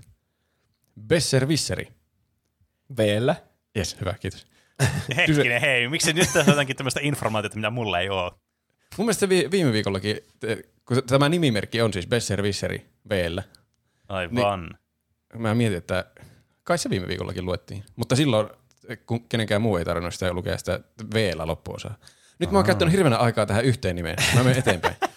Dyrenair, Emi Barbie, Enemi Maaria, Helena, Iso Paska, Jafar, Larso, Marko Liimatta, Moussi, Nahka Sikari, Nude22, Oikeesti, Oodi, Peruna Kiisseli, Seellä, Peruna Diisseli, Deellä ja Peruna Kiisseli, Cool, oikein, Piipari, Styrre, Samperi sentää, mihin Peruna Kiisselit katosivat, tilalle tuli Sandels takaisin, sus, jonka jälkeen Sandels, TM, Tonino, Tumppitsone, Vemppu ja Whisky. Paljon kiitoksia kaikille lahjoittajille ja tuottajille erityisesti. Mä nyt tuosta niin perunakiisseli siellä ja mikään Besservisser meillä. Mä pelkään, että kaikki on kohta tuollaisia trollinimiä, että niihin käytetään paljon aikaa. Se voi olla. Tavalliset nimet on myös paljon toivottuja siellä. Joo, tavallisia nimiä saa myös laittaa. Niin. Meidän pitää jossakin vaiheessa lopettaa noiden niinkö lukuohjeiden lukeminen erityisesti, jos niin alkaa mennä puoli jaksoa aina. Mutta vielä niitä ei ainakaan mitenkään ei sallittua määrää. Niin, sitten kun sinne kopypasta tai joku Taru Sormusten erästä trilogia, niin sitten pitää miettiä uudestaan. Kiitos kaikille. Kiitos. Se oli. Kiitos. Voi meitä tukea myös ilmaiseksi laittamalla hyvät arvostelut iTunesiin, Spotify, ihan mistä kuuntelee tätä podcastia, suosittelemalla kaverille. Näin on. Että tulee lisää, yksi kuuntelija lisää, se on aina hauskaa, että meitä kuunnellaan. Meitä kannattaa seurata Instagramissa ja Twitterissä. Siellä 900 menee kohta rikkiin, vaikka siellä Instagramissa seuraajia. Katsotaan, meneekö tämän ilmoituksen takia se rikki. Oho. Ehkä. Ja siellä tosiaan niin kuin Discordit ja muut voi seurata, milloin penejä me muut striimataan. Kyllä. Voi käyttää meidän merch-tuotteita. Merch-tuotteita. Kyllä mä kuulostan joltakin influencerilta. Tupla hyppi.fi kautta kauppa. Siellä on niitä mukeja ja teepaitoja ja vaatteita ja muita juttuja. Kyllä. Ja sille. Kiitos kaikille, jotka kuuntelitte. Kiitos, kiitos. Kiitos. No, laitatte viestiä ja muuta. Kiitos, kiitos. Kiitos. Palataanko sitten aiheeseen ensi viikolla? Näin tehdään. Tehdään näin. Nähdään ensi viikolla kaikki. Nähdään. Heipä hei. Heipä. Näkemiin. Hei hei. Hei. Moi.